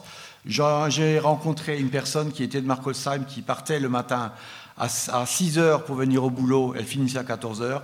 Elle était obligée d'attendre le bus pour aller à Markolsheim à 18 heures. Donc quelque part, il y a un vrai problème de ce côté-là. Donc il faut que les TIS soient réguliers, fréquents, 7 jours sur 7, avec des plages horaires suffisantes pour permettre à ceux qui commencent à travailler tôt ou ceux qui finissent tard de pouvoir prendre le bus sans prendre la, voiture. Et vous étendriez la gratuité au transport intercommunal ou pas? Alors, euh, on aura forcément une réflexion avec l'intercommunalité, effectivement, pour qu'on puisse rendre les TIS gratuits. Alors, c'est peut-être 350 000 euros. Mais qu'est-ce que c'est 350 000 euros sur un budget de la ville, sur le budget de la ville de 30 millions? Nous, par exemple, on a calculé sur le transport urbain euh, gratuit, c'est un coût de 2 millions. C'est pas rien, je suis d'accord. Ça, ça mérite d'être réfléchi, mais les 2 millions, on les trouve déjà, ne serait-ce que dans les comptes actuels, parce qu'actuellement, quand on a une recette de 34 millions et qu'on dépense 32 millions, il y reste 2 millions, ça finance largement le transport en commun gratuit. On parlera rapidement des finances tout à l'heure. Madame Rice, vous plaidez également pour euh, l'extension du, réseau de transport euh, intercommunal? Ah Oui, ce, sera fait à partir de, septembre, on en a la conviction. Euh, le TIS, c'est l'élément le plus visible, le plus tangible de la communauté de communes. Donc c'est un symbole, enfin pas un symbole, c'est un service auquel on est très attaché parce que les Célestadiens et toute la communauté de communes peut identifier ce que fait la communauté de communes pour eux. C'est entre autres, le TIS, et ça, ils le voient. Aujourd'hui, les scolaires qui ont euh, un abonnement scolaire peuvent prendre le TIS gratuitement tous les jours et toute l'année. Et ça, c'est grâce à notre intervention, notre proposition, lors d'une commission justement qui fixait les tarifs euh, pour les jeunes. Eh bien, nous avons fait cette proposition. Elle a été discutée, elle a été étudiée euh, par les services de la communauté de communes, puis elle a été validée. Voilà à quoi sert le travail des commissions à la communauté de communes. Et donc, euh, aujourd'hui, les jeunes qui circulent, qui ont un abonnement scolaire, prennent le TIS gratuitement tous les jours de la semaine, sauf le dimanche, et toute l'année. Ils ne prennent pas le bus le dimanche et c'est fort regrettable. Donc, on parlait de gratuité tout à l'heure, rien n'est gratuit. Hein. il y a forcément quelqu'un qui paye. Euh, donc nous, nous ne sommes pas favorables à la, gratuité. C'est quand même 15% euh, du budget du transport. Ce qui empêche les euh, usagers de prendre le TIS, en fait, c'est l'amplitude horaire qui est insuffisante, hein, au-delà de 19 heures. Donc les gens qui travaillent dans des commerces, par exemple à Célessa jusqu'à 19 heures, ne peuvent pas compter sur le TIS pour rentrer. Et puis c'est surtout euh, le dimanche, hein, l'absence de, TIS le dimanche. Euh, on est contraint de prendre une voiture si on veut prendre le train pour rentrer, par exemple, pour les étudiants qui doivent rejoindre Strasbourg.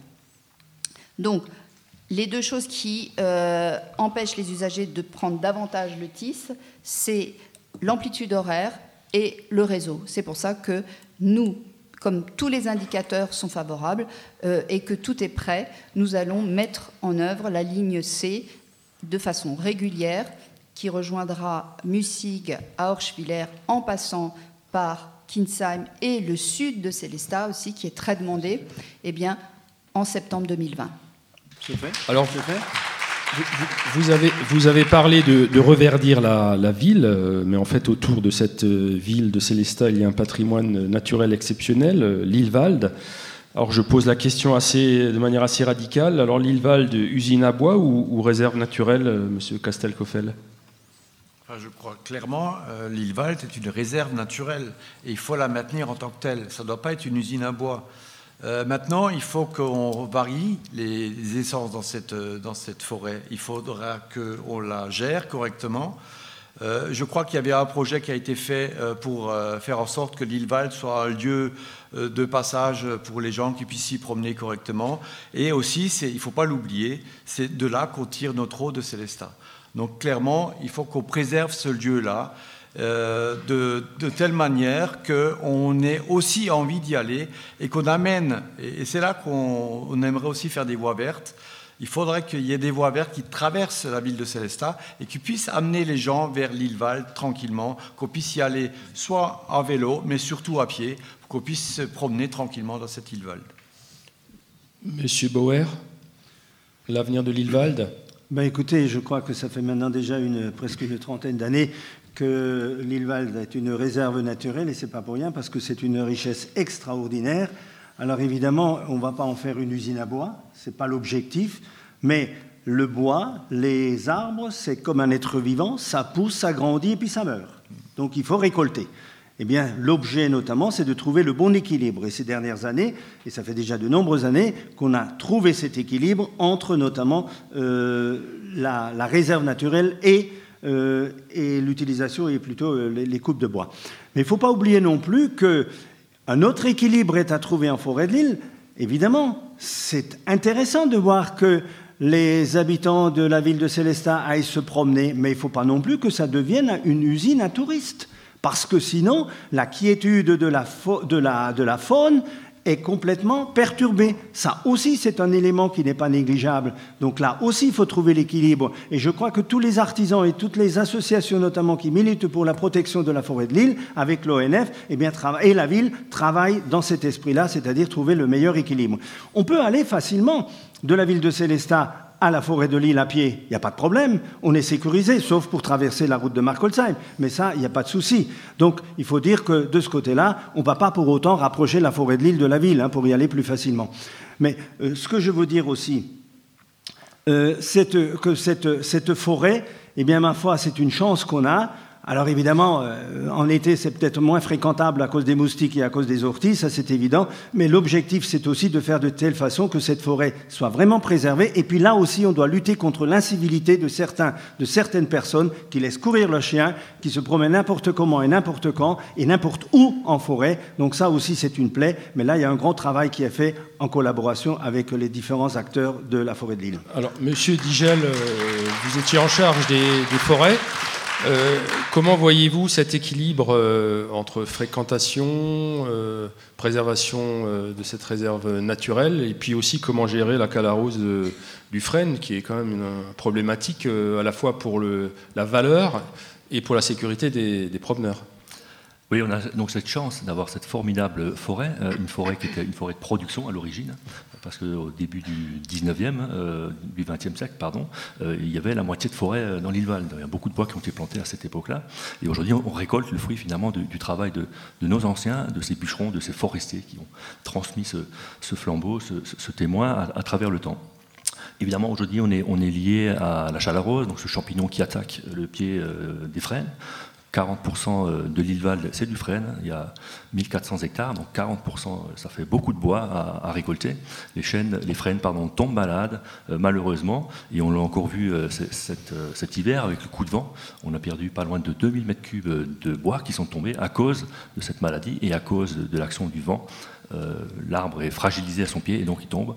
On a dû prendre un arrêté municipal pour interdire euh, l'entrée euh, dans le massif de l'île parce que ça devenait dangereux.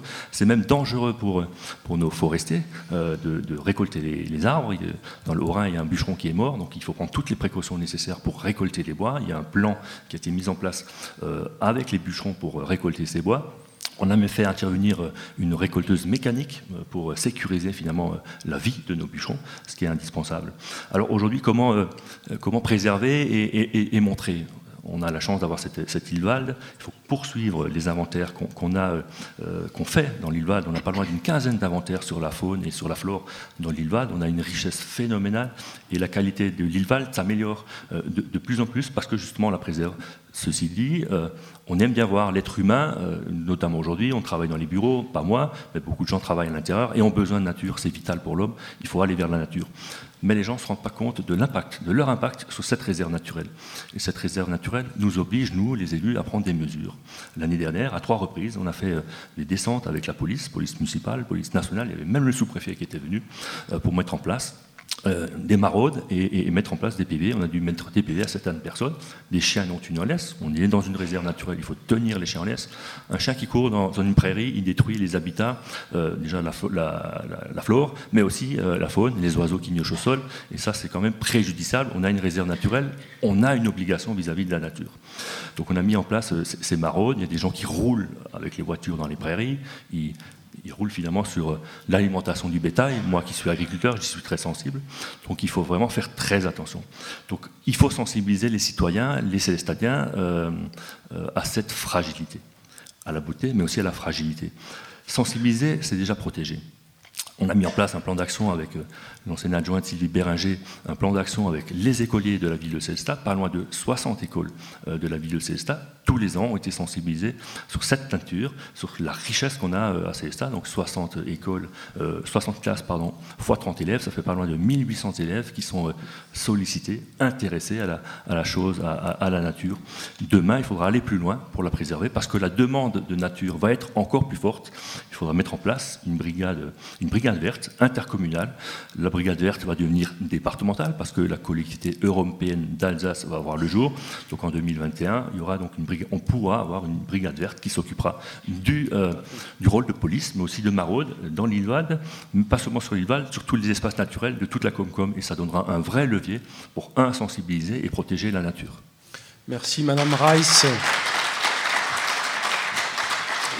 L'Ilvalde, comment la, la gérer? Oui, juste par rapport aux brigades vertes, on peut déjà faire, elles interviennent à Muttersols, euh, donc euh, euh, on n'a pas besoin d'attendre 2021 pour faire intervenir les brigades vertes. Alors, d'abord, notre intention, c'est vous avez, on a rappelé, on a évoqué tout à l'heure le label Ville et d'histoire. Si on a obtenu ce label, c'est aussi grâce à notre patrimoine naturel constitué par l'île Val.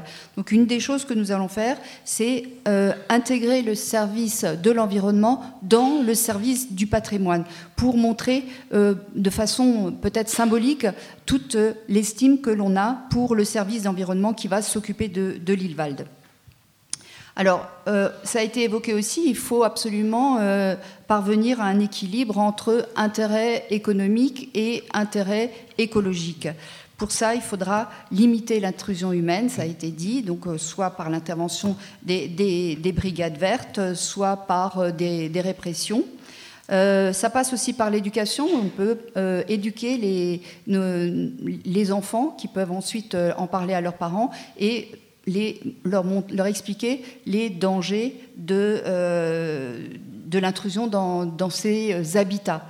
Parce que la, zone, euh, la, forêt de l'île Valde, c'est une zone Natura 2000, il y a une, directive espèce, mais il y a aussi cette directive habitat. Or, euh, du fait de l'intrusion humaine, ces dernières années, on constate une dégradation de la biodiversité. Alors, on peut se satisfaire d'avoir une une réserve naturelle régionale, mais c'est quand même euh, très regrettable que, à l'intérieur de cette réserve naturelle régionale, euh, on constate une perte de la biodiversité. Il faudra donc euh, s'y employer, préserver, et puis euh, offrir l'accès à l'île Valde aussi à tous. C'est-à-dire que euh, nous, ville de Célestat, nous allons investir dans un équipement pour que les personnes à mobilité réduite puissent également visiter l'île Valde euh, à des moments qui leur seront favorables.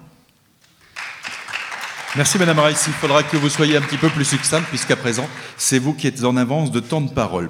On va passer à un point suivant. On a parlé un petit peu du centre-ville, on a parlé sommairement du quartier du Hayden et puis il y a un lien entre ces deux quartiers. C'est le quartier de la gare avec son projet Alors le quartier gare, le projet, ben, il a été présenté, il a été adopté.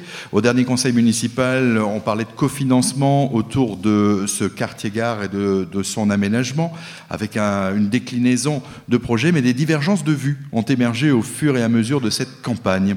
Alors est-ce qu'on peut encore, au stade euh, d'avancement de ce projet, aujourd'hui présenter d'autres moutures pour euh, ce quartier-gare. Alors, Denis Digel, je sais que vous, vous avez notamment euh, abordé ces questions et vous avez dit je ne suis pas tout à fait d'accord avec le projet tel qu'il est. Euh, je ne suis pas tout à fait d'accord parce qu'il il a mal été imaginé. Aucun usager du chemin de fer, aucun usager n'a été sollicité pour lui proposer de dire ce qu'il a à dire sur ce quartier-là, sur le fonctionnement de ce quartier. C'est pareil, aucun euh, commerçant n'a été euh, demandé, si ce n'est qu'à la fin du dossier, quand tout était prêt à, être présenté au public. Donc il y a une concertation qu'il faut peut-être revoir, une méthode qu'il faut peut-être revoir dans la concertation et dans, dans l'approche d'un investissement, un investissement qui doit durer quand même euh, beaucoup d'années. Ce n'est pas un investissement qui va durer 5-6 ans. Il faut s'inscrire dans un investissement sur 20 ans, 30 ans. On ne va pas investir tous les 10 ans sur ce quartier-gare. Donc il faut prendre un peu plus de hauteur, peut-être un peu plus de temps euh, pour imaginer euh, la gare de demain, le quartier-gare de demain. Il faut aussi imaginer le quartier-gare comme trait d'union entre, les deux, euh, entre les deux côtés de la ville, entre le, le Hayden et, et, le centre. Aujourd'hui, les accès sont compliqués. Imaginez-vous que le la sortie ouest du tunnel, il n'y a même pas d'accès handicapé. les handicapés ne peuvent pas en fauteuil roulant, ou même quand vous êtes chargé de valise, vous ne pouvez pas sortir côté ouest. C'est un oubli quand même incroyable qu'il faudra évidemment réparer le plus rapidement possible. Euh, ensuite, la gare routière, euh, aujourd'hui, elle est, placée où on veut la placer, juste à côté euh, de la boulangerie, juste à côté de la résidence bien-être. ces personnes qui sont dans cette résidence, quel sera leur spectacle quand elles seront dans cette salle de repos qu'ils ont au rez-de-chaussée? Eh ben, ils, verront, des bus, des bus passer à gauche, à droite. Quel beau spectacle pour ces personnes, elles ne méritent pas ça. Je pense que la gare routière, il faut un peu la décaler côté nord, vers euh, le parvis, devant le parvis de, la gare, et laisser un peu d'espace vert, carrément de l'espace vert pour la boulangerie qu'elle puisse installer sa terrasse, sans qu'il y ait des fumées euh, les, gaz d'échappement euh, des, bus, mais aussi pour ces personnes résidant bien-être. Il faut imaginer un fonctionnement différent, il faut prendre peut-être un peu plus de hauteur, je vous ai dit un peu plus de temps, mais un peu plus de hauteur. ce quartier a été imaginé, ce projet a été imaginé en prenant un drone à la hauteur du château d'eau, on a regardé ce qui se passait en dessous quand même, Marcel Boer a annoncé en réunion publique que le site Albany ne faisait pas partie du quartier gare. Le site Albany, c'est un site en devenir. On ne sait pas encore où c'est qu'on va aller avec, ce, avec les propriétaires, mais aujourd'hui, le site Albany est à proximité, donc il faut qu'on en tienne compte dans la proposition qui devra être faite.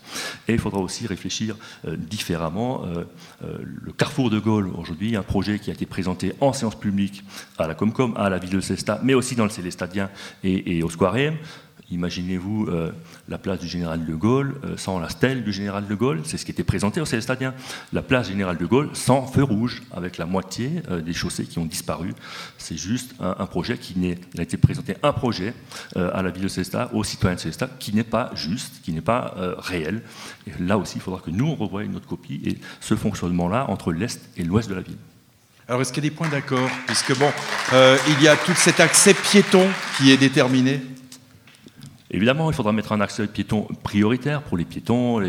on a fait du tractage à la gare euh, cette semaine. Euh, il y a beaucoup de colistiers euh, qui prennent le train, donc il faudra créer des voies douces adaptées à la circulation. Hein. Il n'y a pas seulement les piétons, il y a les vélos, il y a aussi des trottinettes. C'est nouveau, c'est pratique. On arrive à la gare, on appuie, on monte dans le train. tout ça, il faudra réfléchir différemment et adapter le flux des voitures, mais aussi adapter l'infrastructure pour acheminer les piétons du centre vers la ville vers la gare, pardon, mais aussi du côté ouest, il faudra vraiment réfléchir euh, l'acheminement des piétons, des cyclistes du quartier, et même les gens qui viennent d'un peu plus loin, peut-être de Châtenois, avec la piste cyclable qui va peut-être se faire entre Célestat et Châtenois. Il y a plein de, gens du Piémont qui viendront en vélo euh, à la gare de Célestat, c'est 4 ou 5 km, donc c'est juste à côté, il faut imaginer aussi cet aménagement côté ouest. Alors vous parlez des déplacements doux pour arriver à la gare, mais dans le projet, il y a un parking à étage. Parce qu'aujourd'hui, la gare de Célestat, elle sert de point de départ à, de nombreuses communes, et bien au-delà de la communauté de communes. Oui, vous avez tout à fait raison. Donc on, imagine un parc, on, veut mettre un parking à l'étage côté ouest. Alors l'emplacement est peut-être judicieux, sauf que nous, on n'est pas propriétaire. Il y aura une redevance à payer à, la SNCF. c'est comme ça. Mais peut-être qu'il faut réfléchir un peu plus loin. On parlait de la ligne C du bus euh, qui, va jusqu'à Orchevert, mais pourquoi ne pas aller un peu plus loin? Saint-Hippolyte, euh, Roderne, euh, même jusqu'à Ribeauvillé. Beaucoup de gens du Piémont, du côté Haut-Rhin, prennent le train à Célestat. Donc il faudra imaginer un transport en commun, le TIS, qui va un peu plus loin peut-être euh, y compris aussi côté Ried, hein, côté Markolsheim. Il y a beaucoup de gens du Ried qui prennent le train Célestat. Donc euh, imaginez euh, une meilleure desserte en bus de, des gens qui viennent du Piémont, et pourquoi pas de la vallée de, de, Stade-Marie et de Villers, avec un, parking relais du côté de, Val-de-Villers, avec les gens qui pourraient prendre un tramway, qui ferait le trajet en tramway jusqu'à la gare, à des heures bien ponctuelles, qui sont adaptées aux horaires de travail de ces citoyens-là. Alors vous n'avez pas répondu à cette question pour ou contre le parking à étage on est obligé de le faire aujourd'hui parce que euh, l'ensemble euh, du projet, euh, on n'est pas prêt, d'après ce que j'ai compris, les citoyens ne sont pas prêts à changer les habitudes. Mais il faut qu'on réfléchisse, qu'on augmente, comme on l'a dit, l'offre 10, et derrière qu'on adapte peut-être ce parking relais du côté de la, vallée de, la vallée de Sainte-Marie, enfin l'embouchure de la vallée de Sainte-Marie. Et aujourd'hui, il y a une demande de parking, d'autant plus qu'il y a la, maison de retraite qui va être construite près du commissariat. là aussi, on va perdre des places de parking. Donc comment on fait? Ce parking est nécessaire. Caroline Reiss, pour vous, par contre, vous m'avez euh, déclaré que ce parking n'était pas nécessaire et que ça ferait partie des choses que vous feriez supprimer si vous êtes élu. Alors pour l'instant, il n'y a rien à supprimer puisqu'il n'existe pas, donc c'est une chance. Euh, alors, juste, je voulais juste revenir sur la, concertation. Hein. Euh, voilà, on fait un parking à étage alors qu'il y a eu zéro concertation. Euh, c'est exactement l'exemple de ce qu'on ne fera jamais en matière de projet de ville. Partir comme ça, à partir d'idées de bureaux d'études et imposer un parking à étage, imposer un parvis sans concertation, c'est impossible pour nous. La présentation qui, a eu lieu, c'est pour nous le degré zéro de la concertation. Donc nous remettrons tout ça à plat pour réfléchir. Je ne vais pas revenir, euh, surtout que je n'ai pas de temps de parole. Concernant le, parking, pour nous, il, s'agit avant tout d'étudier toutes les alternatives à la voiture. Et une fois qu'on les aura étudiées, euh, si un parking s'avère nécessaire, on va déjà réfléchir à euh, ce, ce qu'il y a sur place. il faut quand même savoir que autour de nous, tout le monde se réjouit. Tout le monde se dit Oh, c'est super, à la gare de Célestat, on va avoir un super parking et c'est Célestat qui va le payer. Donc, ce parking, il va servir à tout le centre Alsace et c'est Célestat qui va le payer. Et la région Oui, et la région Alsace, mais. Non, la euh, région Grand Est. Pardon, et la région Grand Est.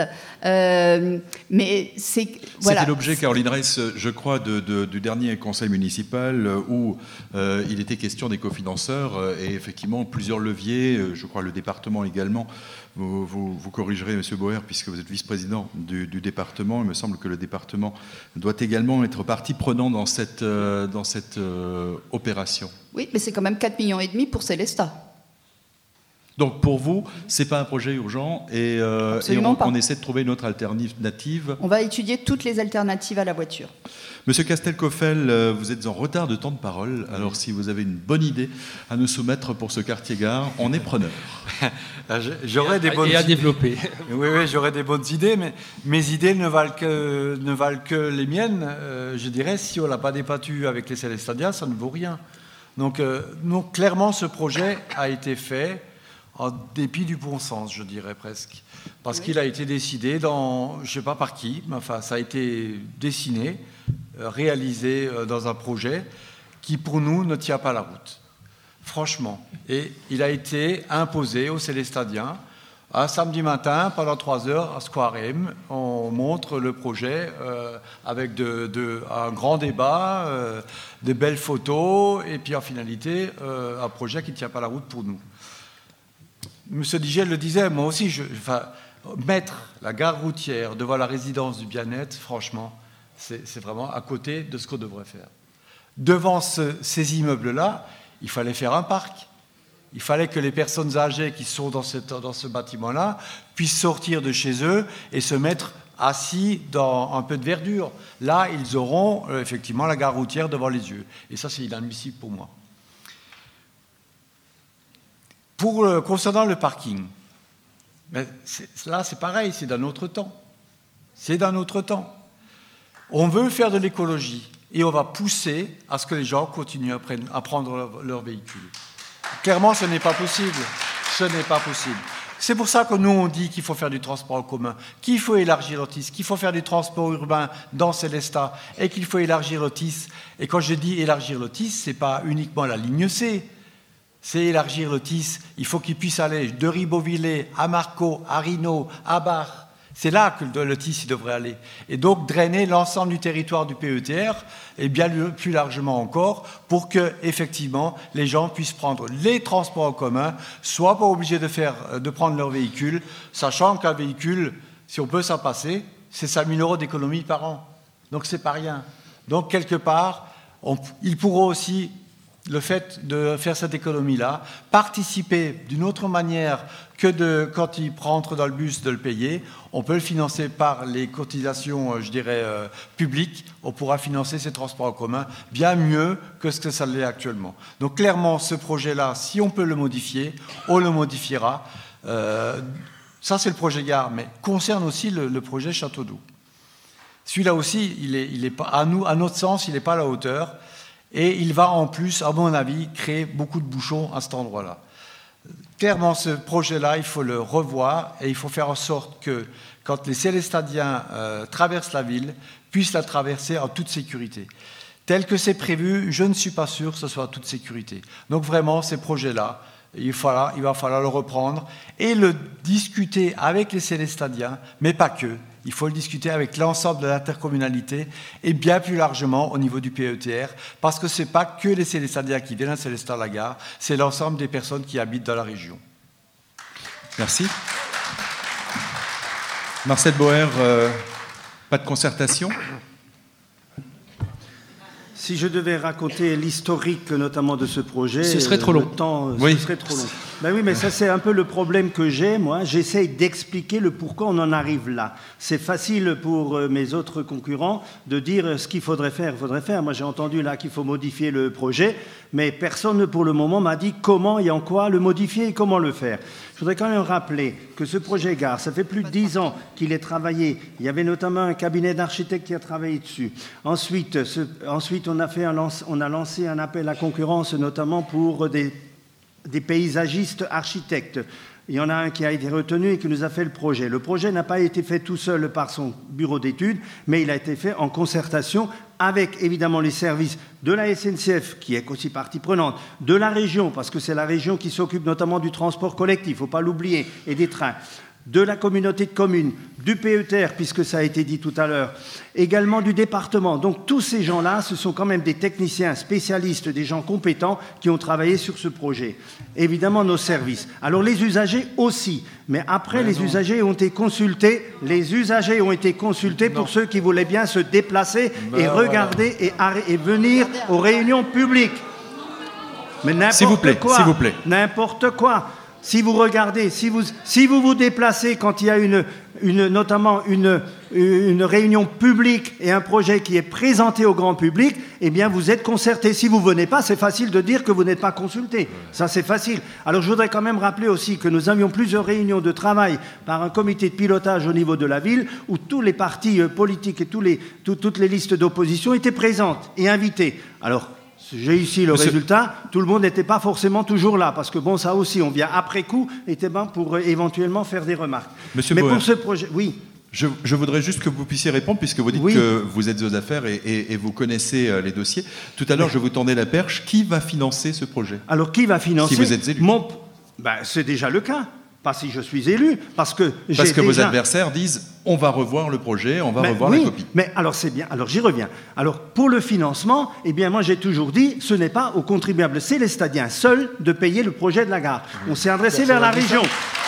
La région qui est compétente et la région qui nous aide pour le parking, la région met, la moitié, 50% pour ce projet de parking. La région met 1,5 million. Il était prévu de mettre 500 000, ils mettent 1,5 million pour l'aménagement notamment de la gare routière. Et la gare routière, je suis désolé, elle est à proximité du bâtiment de la résidence bien-être, oui, mais entre la gare routière et la résidence bien-être, il y aura un couloir vert aménagé pour les piétons, pour les cyclistes, parce que notre objectif... Notre objectif, c'est de rapprocher la gare et de faire une... S'il vous plaît. Notre objectif, c'est de mettre en place une trame verte entre le centre-ville et la gare pour que la gare, en quelque sorte, se rapproche du centre-ville. Et c'est ça notre objectif. La gare routière, elle est un peu plus loin. Et la gare routière est positionnée de telle façon que les gens qui descendent du, bus eh bien, puissent aller directement par le souterrain euh, sur les différents quais. Vous êtes utilisateur, vous savez comment ça se fonctionne et inversement aussi. Notre objectif aussi, c'est de, mettre en place des informations, euh, disons, instantanées pour que les visiteurs et les passagers puissent trouver leur bus directement. Et j'ai entendu dire aussi que la, gare routière, enfin, c'est pas la gare routière, mais le dépose minute pour les voitures est trop loin. Ben non, on ne va pas ramener la voiture devant la gare. Non. C'est-à-dire celui qui est déposé par la voiture, eh bien, il marchera un tout petit peu pour aller vers la gare. C'est pas choquant. Regardez ce qui se passe à Strasbourg. Vous n'êtes pas place, vous n'êtes pas, euh, vous descendez pas de la voiture devant le quai. Il y a aussi des, des mètres à faire. Donc ça aussi. Alors j'entends dire aussi qu'il n'y a pas de rampe pour handicapés, handicapés de côté ouest. Je vous signale qu'il y a une quinzaine d'années, lorsque le souterrain a été ouvert, ça a été vu. Monsieur avec... on ne pourra pas passer tous les points. Mais je veux quand même préciser parce que je suis désolé, hein, parce que quand j'entends dire tout et n'importe quoi, je ne peux pas laisser faire. Pour les handicapés, pour les handicapés, que ce soit clair, nous avions travaillé nous avons travaillé avec les associations d'handicapés et tout le monde s'était mis d'accord pour que sur le côté est, on aménage notamment l'accès à la gare pour les handicapés, au détriment certes du côté ouest, mais là-bas, tout a été facilité et la, SNCF a mis les, ascenseurs en place et la gare est accessible, totalement accessible pour les personnes à mobilité réduite. Donc on a compris. S'il vous plaît. On a compris que pour le financement, il y a commune et, euh, probablement communauté de communes. Il y a commune, il y a la communauté de communes, il y a le contrat départemental qui finance une bonne partie. Et si le projet n'est pas démarré et s'il n'y a pas de facture avant le 31 décembre 2021, c'est demain, eh bien, le contrat départemental stipule bien, il n'y aura aucun radis pour le financement du pôle gare par le département. Et pour la région, ce sera exactement pareil. Parce qu'il ne faut pas oublier que l'année prochaine, il y a des élections départementales et régionales. Merci. Monsieur Castelcoffel, vous souhaitiez réagir et, vous avez un petit peu de temps. Oui, j'ai un peu de temps. Ce, projet-là, c'est vraiment le cas type des projets qui sont décidés à l'unilatéral par une équipe en place qui décide à la place des autres. Franchement, ce projet-là, si on avait vraiment travaillé en fond, sur le fond, on n'aurait pas fait ce projet tel qu'il est aujourd'hui. Bien sûr qu'on va devoir financer par la région, par, le département, par tout le monde. Bien sûr, Célestat ne peut pas le financer tout seul, ce qui est normal. Ce qui est normal. Célestat, draine, c'est une gare importante dans l'ensemble de la région de Célestat. Donc, quelque part, c'est normal que les autres financent euh, ce projet-là. Mais tel qu'il a été fait, il a été fait uniquement en catimini, je dirais presque, entre quelques techniciens peut-être éventuellement quelques usagers, mais je sais que l'association Trajet a été euh, impliquée dans l'affaire, bien sûr, ça a été fait. Mais globalement, les Célestadiens n'ont pas été invités à discuter de ce projet. Et ça, c'est un vrai problème de fond. Et c'est là qu'on remet en cause un peu les façons de faire de, de votre de votre équipe actuelle et celle, si jamais vous êtes élu, ce sera exactement la même chose. Vous imposez tout. Je sais que vous l'aviez dit lors du conseil municipal que ce projet-là, vous l'aviez commencé déjà à le réfléchir en 2001. Donc 2001, 2019, 2020, ça fait 19 ans. Donc je pense qu'un projet comme ça, en 19 ans, on aurait peut-être pu le réfléchir différemment, bien plus globalement. Et ça, c'est pour nous très important le fait de dire qu'il faut travailler avec les citoyens de Célestat. Un tel projet ne peut pas être fait sans avoir un vrai débat public réel pour que les, personnes puissent donner leurs besoins, leurs attentes par rapport à tel projet. Mais pas que les Célestadiens. Les, les, gens qui viennent de la Comcom, qui prennent le train tous les jours, ce pas des Célestadiens, c'est les gens qui viennent de Chervillers, d'Orschwiller, de Baldenheim. Et aujourd'hui, ils, n'ont pas eu le droit à la discussion par rapport à ce projet. Et ça, c'est totalement inadmissible. Et c'est là que je dirais que vous n'êtes pas rassembleur sur la Comcom. Quelque part, parce qu'il y a des projets comme ça, vous auriez dû les travailler au niveau de la Comcom, ce qui n'a pas été fait. On a... Non, c'est très très très, très, très, rapidement. Je suis, désolé, je suis désolé, c'est faux. Il y a eu des réunions publiques les, et les, vous l'avez dit, Monsieur Boer, vous l'avez dit. et je le répète, et les personnes qui étaient là ont donné des informations, ont posé des questions, nous ont donné des idées et on a réactualisé le projet en fonction des demandes et des remarques qui ont été faites par les usagers. Il ne faut pas l'oublier. Merci, M. Beau. Alors, ce soir, on a parlé énormément de, de projets. Qui dit projet dit financement, et qui dit financement dit fiscalité locale au niveau de la commune et de l'intercommunalité. Euh, alors c'est une question qui intéresse énormément les, contribuables.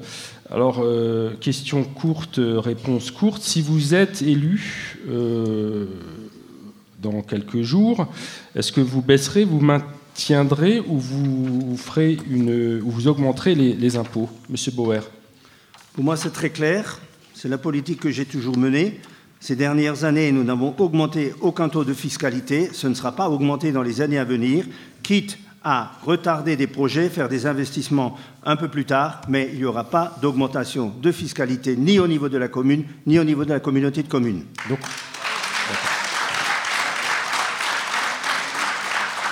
Madame Rice une ville en transition, c'est une ville qui fait des économies euh, sur sa facture énergétique. Donc les économies que nous ferons sur les factures énergétiques euh, nous permettront de ne pas augmenter les impôts au niveau euh, communalité et intercommunalité et municipalité. Madame Rice, excusez-moi, dans, les deux strates, comme, comme et municipalité. Nous espérons que euh, la ville en transition va devenir une intercommunalité en transition. Nous avons de bons appuis pour ça euh, du côté du RID. Monsieur Digel Évidemment, on ne peut pas, dans le contexte actuel, augmenter les impôts. Euh, qui voudrait encore euh, parler d'augmentation d'impôts C'est n'est pas possible. Il faudra qu'on réfléchisse différemment nos projets. Euh, donc, pas d'augmentation pour la ville ni pour la Comcom. Par contre, il faudra aller chercher l'argent où il est. Je rappelle simplement que la ville a perdu plus de 2 millions d'euros sur l'opération Cœur de Ville. donc, il faudra être plus vigilant sur les appels à projets, même si ça vous déplaît, Marcel Boer. Il faudra être plus vigilant sur les appels à projets pour financer, pour cofinancer nos projets qu'on a pour la ville de Cessa et pour le territoire. On a l'habitude d'entendre n'importe quoi. Monsieur, Castelcoffel. La, fiscalité, euh, de, toute façon, va être modifiée par la réforme de la taxe d'habitation. On aura de toute façon une difficulté à financer les projets. Donc il va falloir réfléchir à l'avenir comment on va faire la fiscalité à Célestat. Donc moi je ne dis pas d'emblée qu'on va augmenter la fiscalité à Célestat. Mais moi, le fait de financer des grands projets, des projets importants de la ville, il ne serait pas choquant qu'à un moment donné, on soit obligé d'augmenter un petit peu la fiscalité pendant un certain temps pour pouvoir répondre aux besoins des, des Célestadiens. Donc moi, quelque part, euh, je, dans le principe, on n'augmente pas la fiscalité, mais il falloir, il va falloir financer les projets et pour cela, il va falloir trouver de l'argent et euh, la taxe d'habitation qui, qui, va disparaître va forcément influencer tout le monde. Donc je veux bien qu'on dise qu'on n'augmentera pas la fiscalité, mais je suis convaincu que tous, on sera obligé d'y réfléchir pour voir comment on finance nos futurs projets. Merci. Alors bien sûr, nous, aurions souhaité aborder encore de nombreux autres thèmes, mais nous sommes déjà au-delà du, temps prévu pour ce débat. Alors je vous propose, euh, pour ce dernier point, de présenter chacun d'entre vous le projet euh, qui vous motive et que vous souhaitez mettre en œuvre si vous êtes élu pour cette mandature. On va commencer avec vous, Monsieur Castelcoffel. Alors, on a deux grands projets euh, dans la ville. Hein. Le, premier grand projet, c'est le centre-ville totalement piétonnier avec les transports en commun. Ça, ça fait partie de, ce grand projet, une vision globale de la ville pour faire de l'écologie, réduire les gaz à effet de serre sur la ville, euh, en diminuant le transport, mais en même temps faire du social. Parce que quelque part, permettre à tous les Célestadiens, même les personnes qui sont en difficulté, qui sont les plus démunis, qui puissent se déplacer dans Célestat, particulièrement pour ceux qui sont en mobilité réduite, il va falloir qu'on y réfléchisse sérieusement. Donc ça, ça fait partie du premier grand projet. Et le deuxième, c'est créer du lien entre les citoyens de Célestat, mais pas que. Il y a aussi les, euh, les citoyens de la Comcom qui pourraient y venir, mais aussi aider l'ensemble des associations de Célestat. Donc c'est notre projet phare, je dirais, de des six ans à venir, c'est la mise en place de la maison des citoyens et des associations qui permettra de créer du lien entre euh, l'ensemble des associations, surtout leur donner des moyens, je dirais, informatiques, des salles de réunion, des salles de réception avec cuisine, des lieux de stockage qui manquent souvent à certaines associations à Célestat. En pendant de cette maison des citoyens et des associations, c'est aussi des maisons de quartier créer du lien dans les quartiers de façon à ce que tout le monde puisse se retrouver, se rencontrer, échanger, découvrir, je dirais, des citoyens d'origine sociale et culturelle différentes, mutualiser des compétences. Ce Castelcoffel, c'était un projet. On, ah, bah voilà. ben, c'était un projet, j'ai un peu de retard, donc je peux y aller aussi un petit peu. Allez, un Je vais au bout de ma démarche de mon projet, quoi, mutualiser des moyens de, personnes en tout âge, décentraliser les services de la ville et aussi faire des accès informatiques à tous pour remédier à des aires informatiques pour certains, on appelle le désert numérique, des plus âgés et surtout les plus démunis. Merci. Monsieur Digel euh, mon grand projet, c'est de rassembler les Célestadiens. Ma, ma, liste s'appelle Bien vivre ensemble et, bien faire ensemble. Et le bien faire ensemble est très important. Quand j'ai annoncé ma candidature, j'avais dit qu'il fallait mettre l'humain au cœur de nos préoccupations. Et c'est bien sur cet accent-là et sur cet axe de travail-là que j'ai travaillé pendant, euh, pendant cette campagne électorale. Évidemment, on peut parler des grands projets, on peut parler du projet euh, Charlemagne. Euh, je souhaite aussi réhabiliter la piste du stade municipal. Aujourd'hui, on a un club d'athlétisme qui est obligé de courir dans, dans l'eau depuis plusieurs années. Ça aussi, il faudra s'en occuper. Donc moi, je veux mettre plus de liens entre les gens et surtout le faire ensemble. Je ne veux pas diviser comme c'est le, le, cas aujourd'hui. Quand on parle des commerçants, on ne cesse de les pointer du doigt, on ne cesse de les diviser. Il faut qu'on travaille ensemble. On a la chance d'avoir des belles associations en Célestat et il faut qu'on en profite. Il faut que le territoire en profite de ces associations. Merci. Monsieur Bauer, je ne vous cache pas que vous êtes un petit peu encore en avance de temps, donc ben, mais un projet, ça peut. Vous savez, pour parler de projet, moi je ne vais pas vous, retracer tout le programme, il est là, vous l'avez vu. Hein. je voulais simplement dire. Euh, par Quel est le projet auquel vous tenez vraiment? Oui, par rapport au programme, si vous voulez voir les programmes, eh bien les programmes des autres concurrents aussi, vous trouvez ça dans le document de l'ORT qui a été édité par, euh, et, réalisé par la ville, donc vous trouvez tous les éléments pour le programme. Mes projets sont évidemment le projet Gare, le projet Charlemagne, ainsi que l'aménagement de la place de la de Tassigny et terminer notamment la voirie au centre-ville. Ces projets-là sont inscrits dans le contrat départemental. Il faut que ces projets soient démarrés avant fin 2021, je le dis, pour que les subventions qui sont déjà votées eh soient acquises à la ville de Célestin. Merci, Monsieur Boer. Et la parole de cette fin, Madame Reiss, est à vous. Alors, euh, je regrette un peu que la présentation de ce projet a été complètement amputée de son volet social. Euh, personnellement, le projet qui me tient le plus à cœur, c'est de créer une véritable synergie entre les acteurs sociaux et les fédérés au sein d'un centre intercommunal d'action sociale. On n'a pas pu développer ça. Pour ce qui est d'un projet plus spectaculaire, c'est évidemment l'écoquartier l'écoquartier que nous mettrons en chantier avec de la concertation évidemment.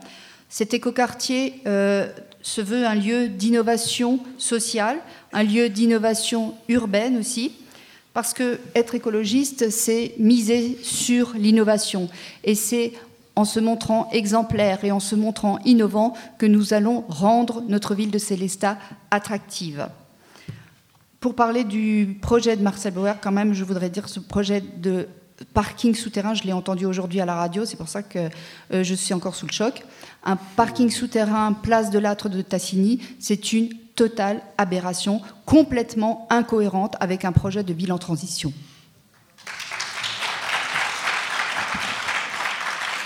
Nous arrivons à présent au terme de ce débat. Nos merci tout d'abord. Nos remerciements vont en direction des candidats qui ont accepté euh, cette invitation, des rédactions euh, des DNA, de l'Alsace et d'Azur FM, d'avoir été respectueux et constructifs dans les échanges. Le public également, qui est venu, euh, il faut le rappeler, nombreux Preuve en est que cette élection intéresse nos concitoyens. Remerciements également au service de la ville de Célestat pour la mise à disposition gracieuse de cette salle et des moyens techniques. À l'animation, c'était Franck Buchy pour euh, le journal Alsace et les DNA et moi-même, Franck Hiel, pour Azure FM. Un débat qui sera diffusé demain soir, vendredi, 19h sur Azure FM et disponible en podcast sur azure-fm.com. Notez que toutes les réactions et commentaires dès demain, vous les retrouverez sur les sites internet des DNA et de l'Alsace, dna.fr, alsace.fr, et bien sûr dans les éditions du journal L'Alsace et DNA de samedi 7 mars. Bonne soirée à tous.